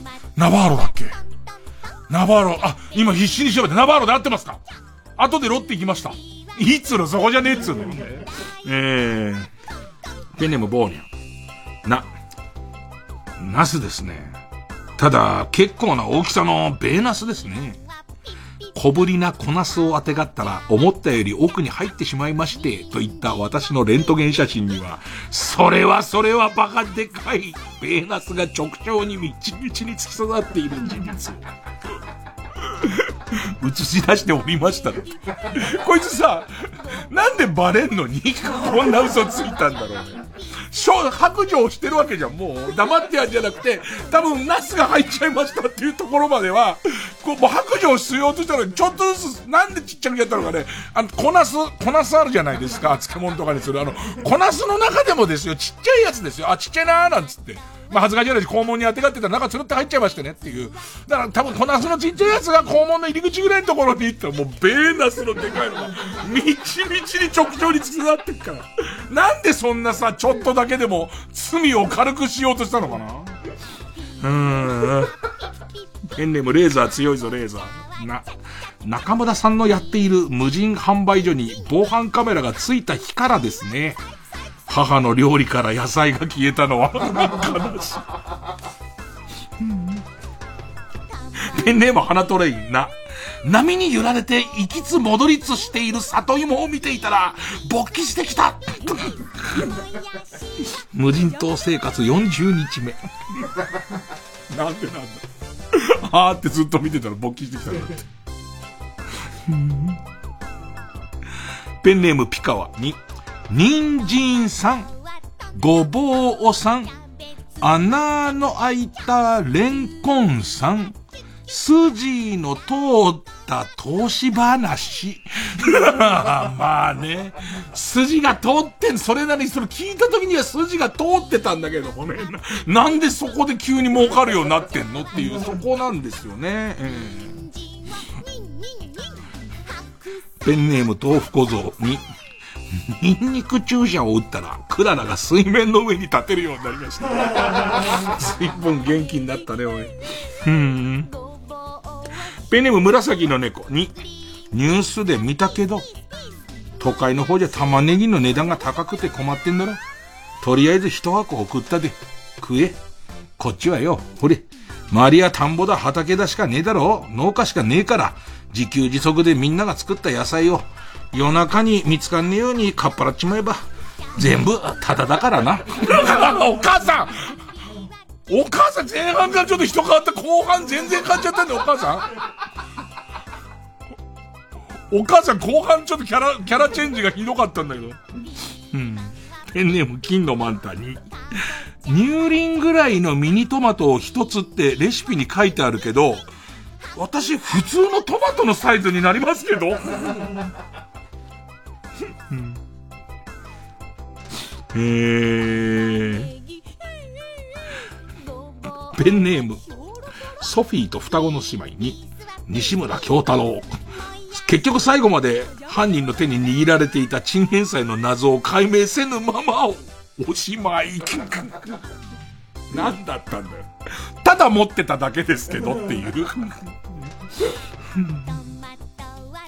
ペンネーム、どうにもならんよ、ぬ。脱いだお履物はそのままにしてお上がりください。え、こちらでの枝豆を入れる容器に使わせていただきます。えって。ただでさえ枝豆ってちょっと足の匂いするのにっていう。ペンネーム中3小僧。中3らしいよ。中、まあ、中3が深夜放送聞いてるの普通なんだけどね、俺たちの時代から言えばね。ぬ、ぬめこか。ぬめこかなめこか論争。私の工事現場とかで使うブルーのシートあるだろう。あれを床に敷いて、ぬめこをぶちまけるだろう。裸で転がり回るだろう。あんなぬめぬめするものがぬめこじゃなかったら他の何がぬめこだ？論破だって論破じゃねえよ。ペンネーム形状記憶老人。ね。ネタがなくて、寺田心の嫌いな野菜を暴露するガーシー。もうなくなっちゃった。いい子に見えるけどよ、つって。ピーマン食わねえんだよ、つって。えー、ペンネーム悪夢と共に50年株式会社悪夢。これからも悪夢を見守り続けてくれるんだろうね、きっとね。えー、ね。ネギを風俗嬢に渡して、これを俺のアナルに突っ込んでくれと言ったら、食べ物を粗末にしなさんなと一括された。若いながらも骨のある風俗嬢だ。まだまだ日本も、捨てたもんじゃありませんなどこからなんだよ。お前どこからなんだよ。恥ずかしかったんだろお前。すごい恥ずかしかったんだろうよ。うーん。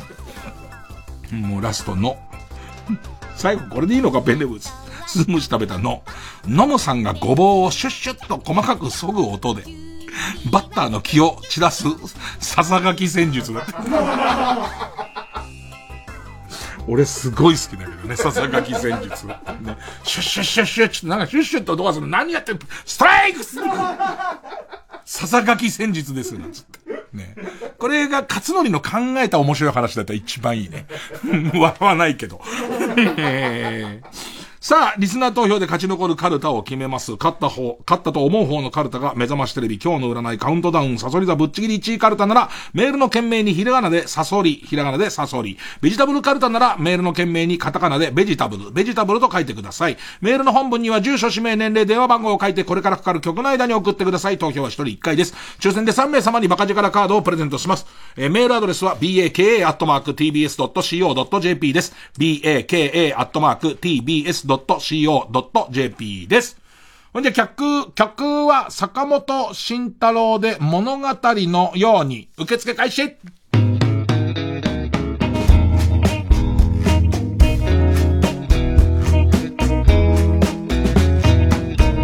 紙芝居のように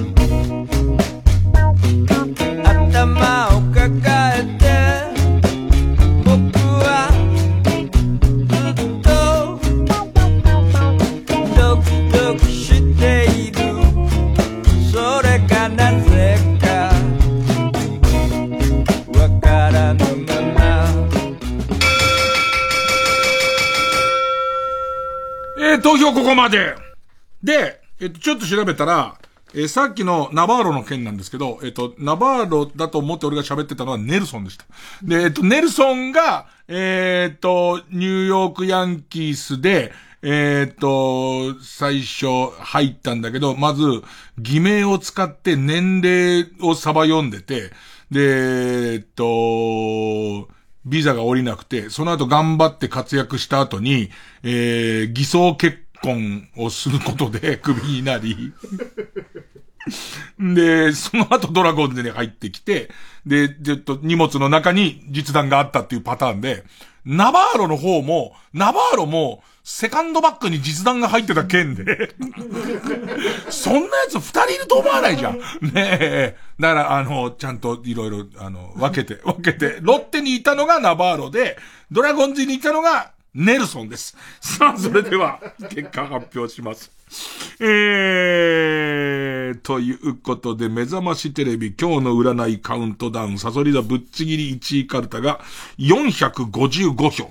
ベジタブルカルタ486票。勝ったのは、ベジタボーカルタベジタブルカルタ勝ったね。決め手はどれかな？ライ、うん？ライラライラはどっちだっけ？も、もはやどっちのカルタかわかんなくなっちゃってさ。えー、ライラライラは、目覚ましテレビの方だよね。目覚ましテレビ。ライラライラのことみんな忘れちゃったんじゃないの？面白すぎて。まあ確かに、まあベジタブルも良かったですしね。あとちょっと出てくるのは、半眼ビーキと、目覚まし終わっちゃうみたいな意識ももしかしたらそのリスナー心理に入るのかもしれないんですけど、ということで、えーっと、勝ったのがベジタブルカルタで、ベジタブルカルタはハ行に行きます。で、目覚ましテレビは、ラ行のまま、まあ難しいんですけども、ラ行は予選ブロックに戻っていきます。で、次週はこちらです。令和新マナーカルタなんか、あの、マナー講師の人、ちょっと燃えてたね、なんかね。えっと、炎上してたね。なんかその、えっと、まあ、テレビの企画でよくありがちな、よく怒ってる先生だよな、あの先生ね。来て、なんかその、結局あまりに強く言われた、えっと、AD さんが泣いちゃうみたいなやつで。まあ、確かにマナー違反ですっていうのを泣くまで言うのは、そんなに品のあることだとは俺も思わないんですけど。まあなんかわかんない、ああいうものはバラエティ番組だとそういう風にしてほしいって言われたりとかも、するのかね？わかんないですけどね、なんつってもね。えー、令和になるとマナーの形とかもいろいろこう書き換わると思うんですが、えー、その新しい、えっ、と、マナーを書いて送ってもらうという、えー、カルタです。えー、っと、マナーは何行、何行だっけ？行が。えー、っと、作業。作業。えー、っと、例題、真夏におでん。ス、スカルファックをするときは、えマナー。ありますからね、マナーが。それは、それなりマナーがありますから、ワックスなどの整髪剤はつけないようにしましょう。僕のイメージはスキンヘッドなんですけどね。ええあのー、もう芸能界の名誉スカルファッカーに小峠くんを僕は出していきたいと思うんですけども、そのイメージなんですけどね。えー、ペンネームソフィーと双子の姉妹。し、充電バイク旅では充電なくなる前に充電しておきましょう。などと企画意図を理解しない発言は包みましょう。まあそうだよね。ね、10分ぐらい小刻みにやっときましょうよ、みたいなことは言わなくていいですもんね、きっとね。えー、ということで、次回の対戦カードは、ベジタブルカルタはハ行です。えー、対するは、令和新マナーカルタ、作業の対戦になります。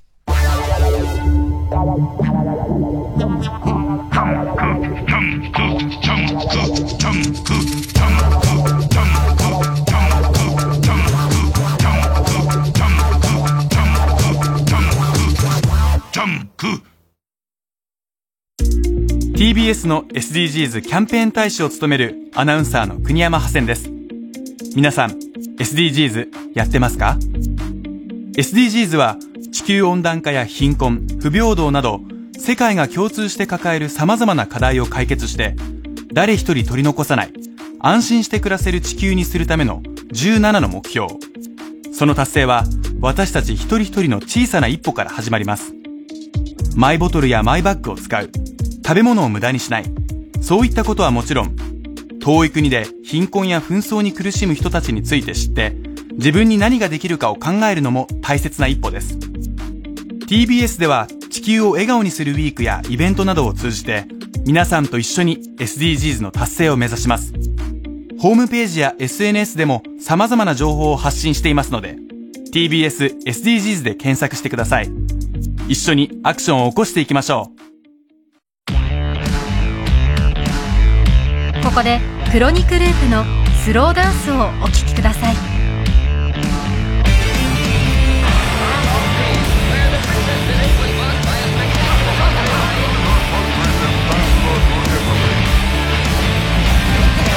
リギリバレるペットとマじゃないのようにはけ。ビビでバビデブは結構心打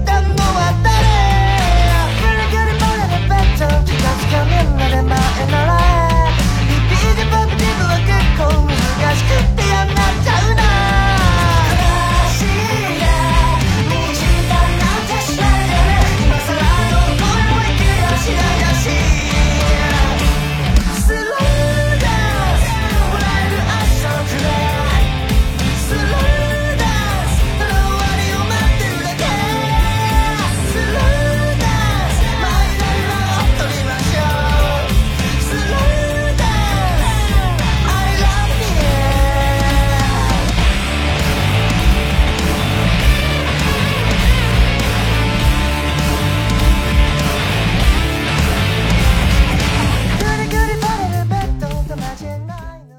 高橋真理子全国縦断コンサートツアー最終公演。TBS ラジオ主催高橋真理子コンサート2022アワデイズラストデート東京公演は10月9日日曜日10日祝日月曜日の2日間。東京国際フォーラムホール A で開催します。チケットは各プレイガイドで先行販売中。詳しくはホワイトページのウェブサイトでご案内しています。高橋真理子の歌声を皆様にお届けするこの機会ぜひお見逃しなく。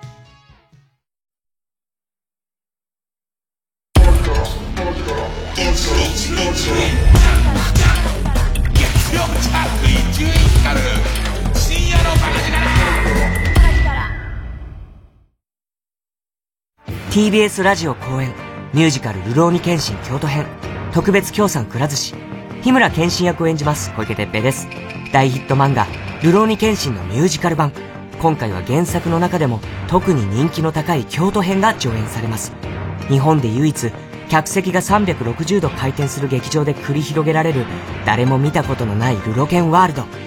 ミュージカル「流浪に剣心京都編」は6月24日まで IHI ステージアラウンド東京で上演中。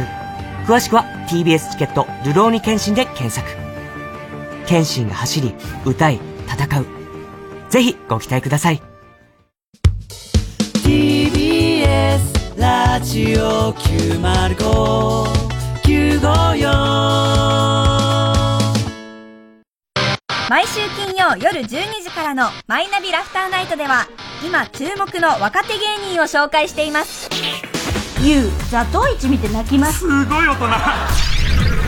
空っぽだよ。入れてこい。マイナビラフターナイトは毎週金曜夜12時から。TBS ラジオ JUNK。この時間は小学館中外製薬マルハニチロ他各社の提供でお送りしました。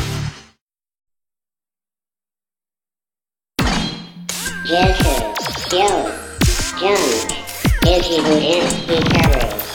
King up, no, no, Baka, Baka, Hikaru.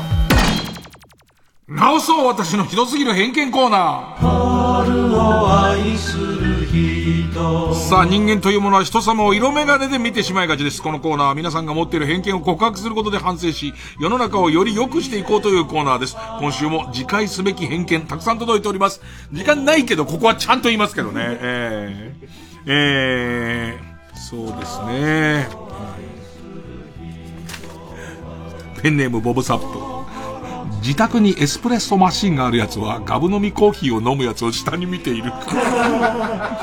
うまいけどね。そうですよね。えー、そういう人もいるのかもしれませんけどね。ペンネーム、紫の猫。BPO が次に狙ってるのは、相手チームが答えられなかった時、答えられなかったのを対戦するチームが大喜びしているネプリーグのあの感じ。まあ、あれもけしからんって言うから、言ってくるから、ありとあらゆる、あらゆるけしからんを言ってくるからな、今な。言ってくるイメージが、イメージがあるからな。イメージが、イメージがある人がいなくもないからな。もうちょっと、もうちょっとぼかした方がいい。夢 なんで急に、急に完全にぼかしちゃったんだって。夢、そんな夢を見た。ね。えー、ペンネームロバートソン・モーリー。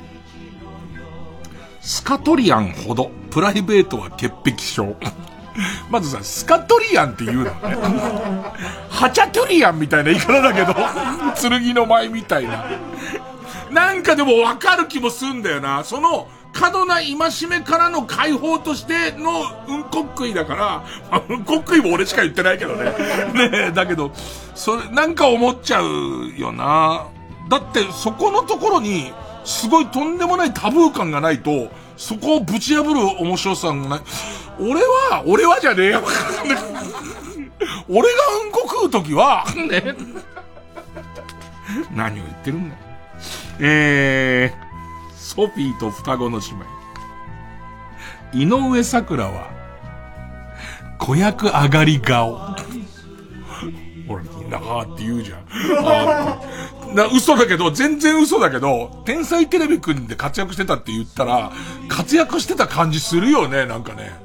天テレ選手だったんでしょ？もともとっていう、そういう、こう、すごく長く子役やってた、やってた子の持っている、こう、リクエストへの答え方みたいな空気があるよね。同じホリプロじゃねえかな。あと、めちゃめちゃいい子だからな、あいつな。めちゃめちゃいい子だからね。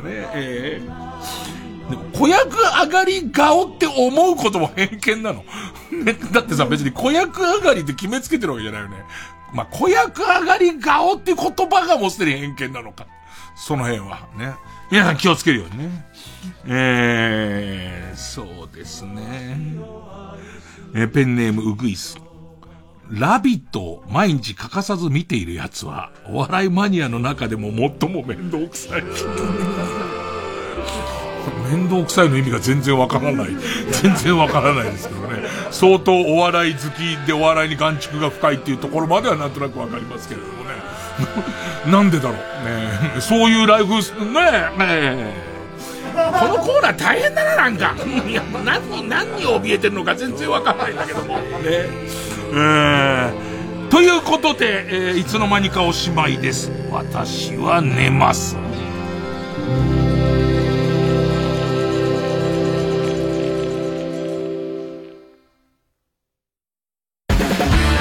国の桃沢健介です。渡部おにぎりです。えめおにぎり。マイナビラフターナイト後半30分は僕たち金の国が担当しています。タイトルは？金の国の卵丼。まだまだお笑い界の卵僕たち金の国が一皮抜けて最終的には美味しい丼になる。革新的。クッキングラジオとなっております。実際に料理はしませんよ。渡部さんなんか得意料理とかありますか？塩昆布とアボカド和えかなおえ？え？すごいね。これ美味しい。めちゃくちゃ合うから食べてみて。今度お生意気だな。放送は毎週金曜24時30分から。90.5MHz TBS ラジオ。総合住宅展示場 TBS ハウジング大田会場。群馬県太田市内イオンモールのすぐそば。最新モデルハウスで営業中。3時です。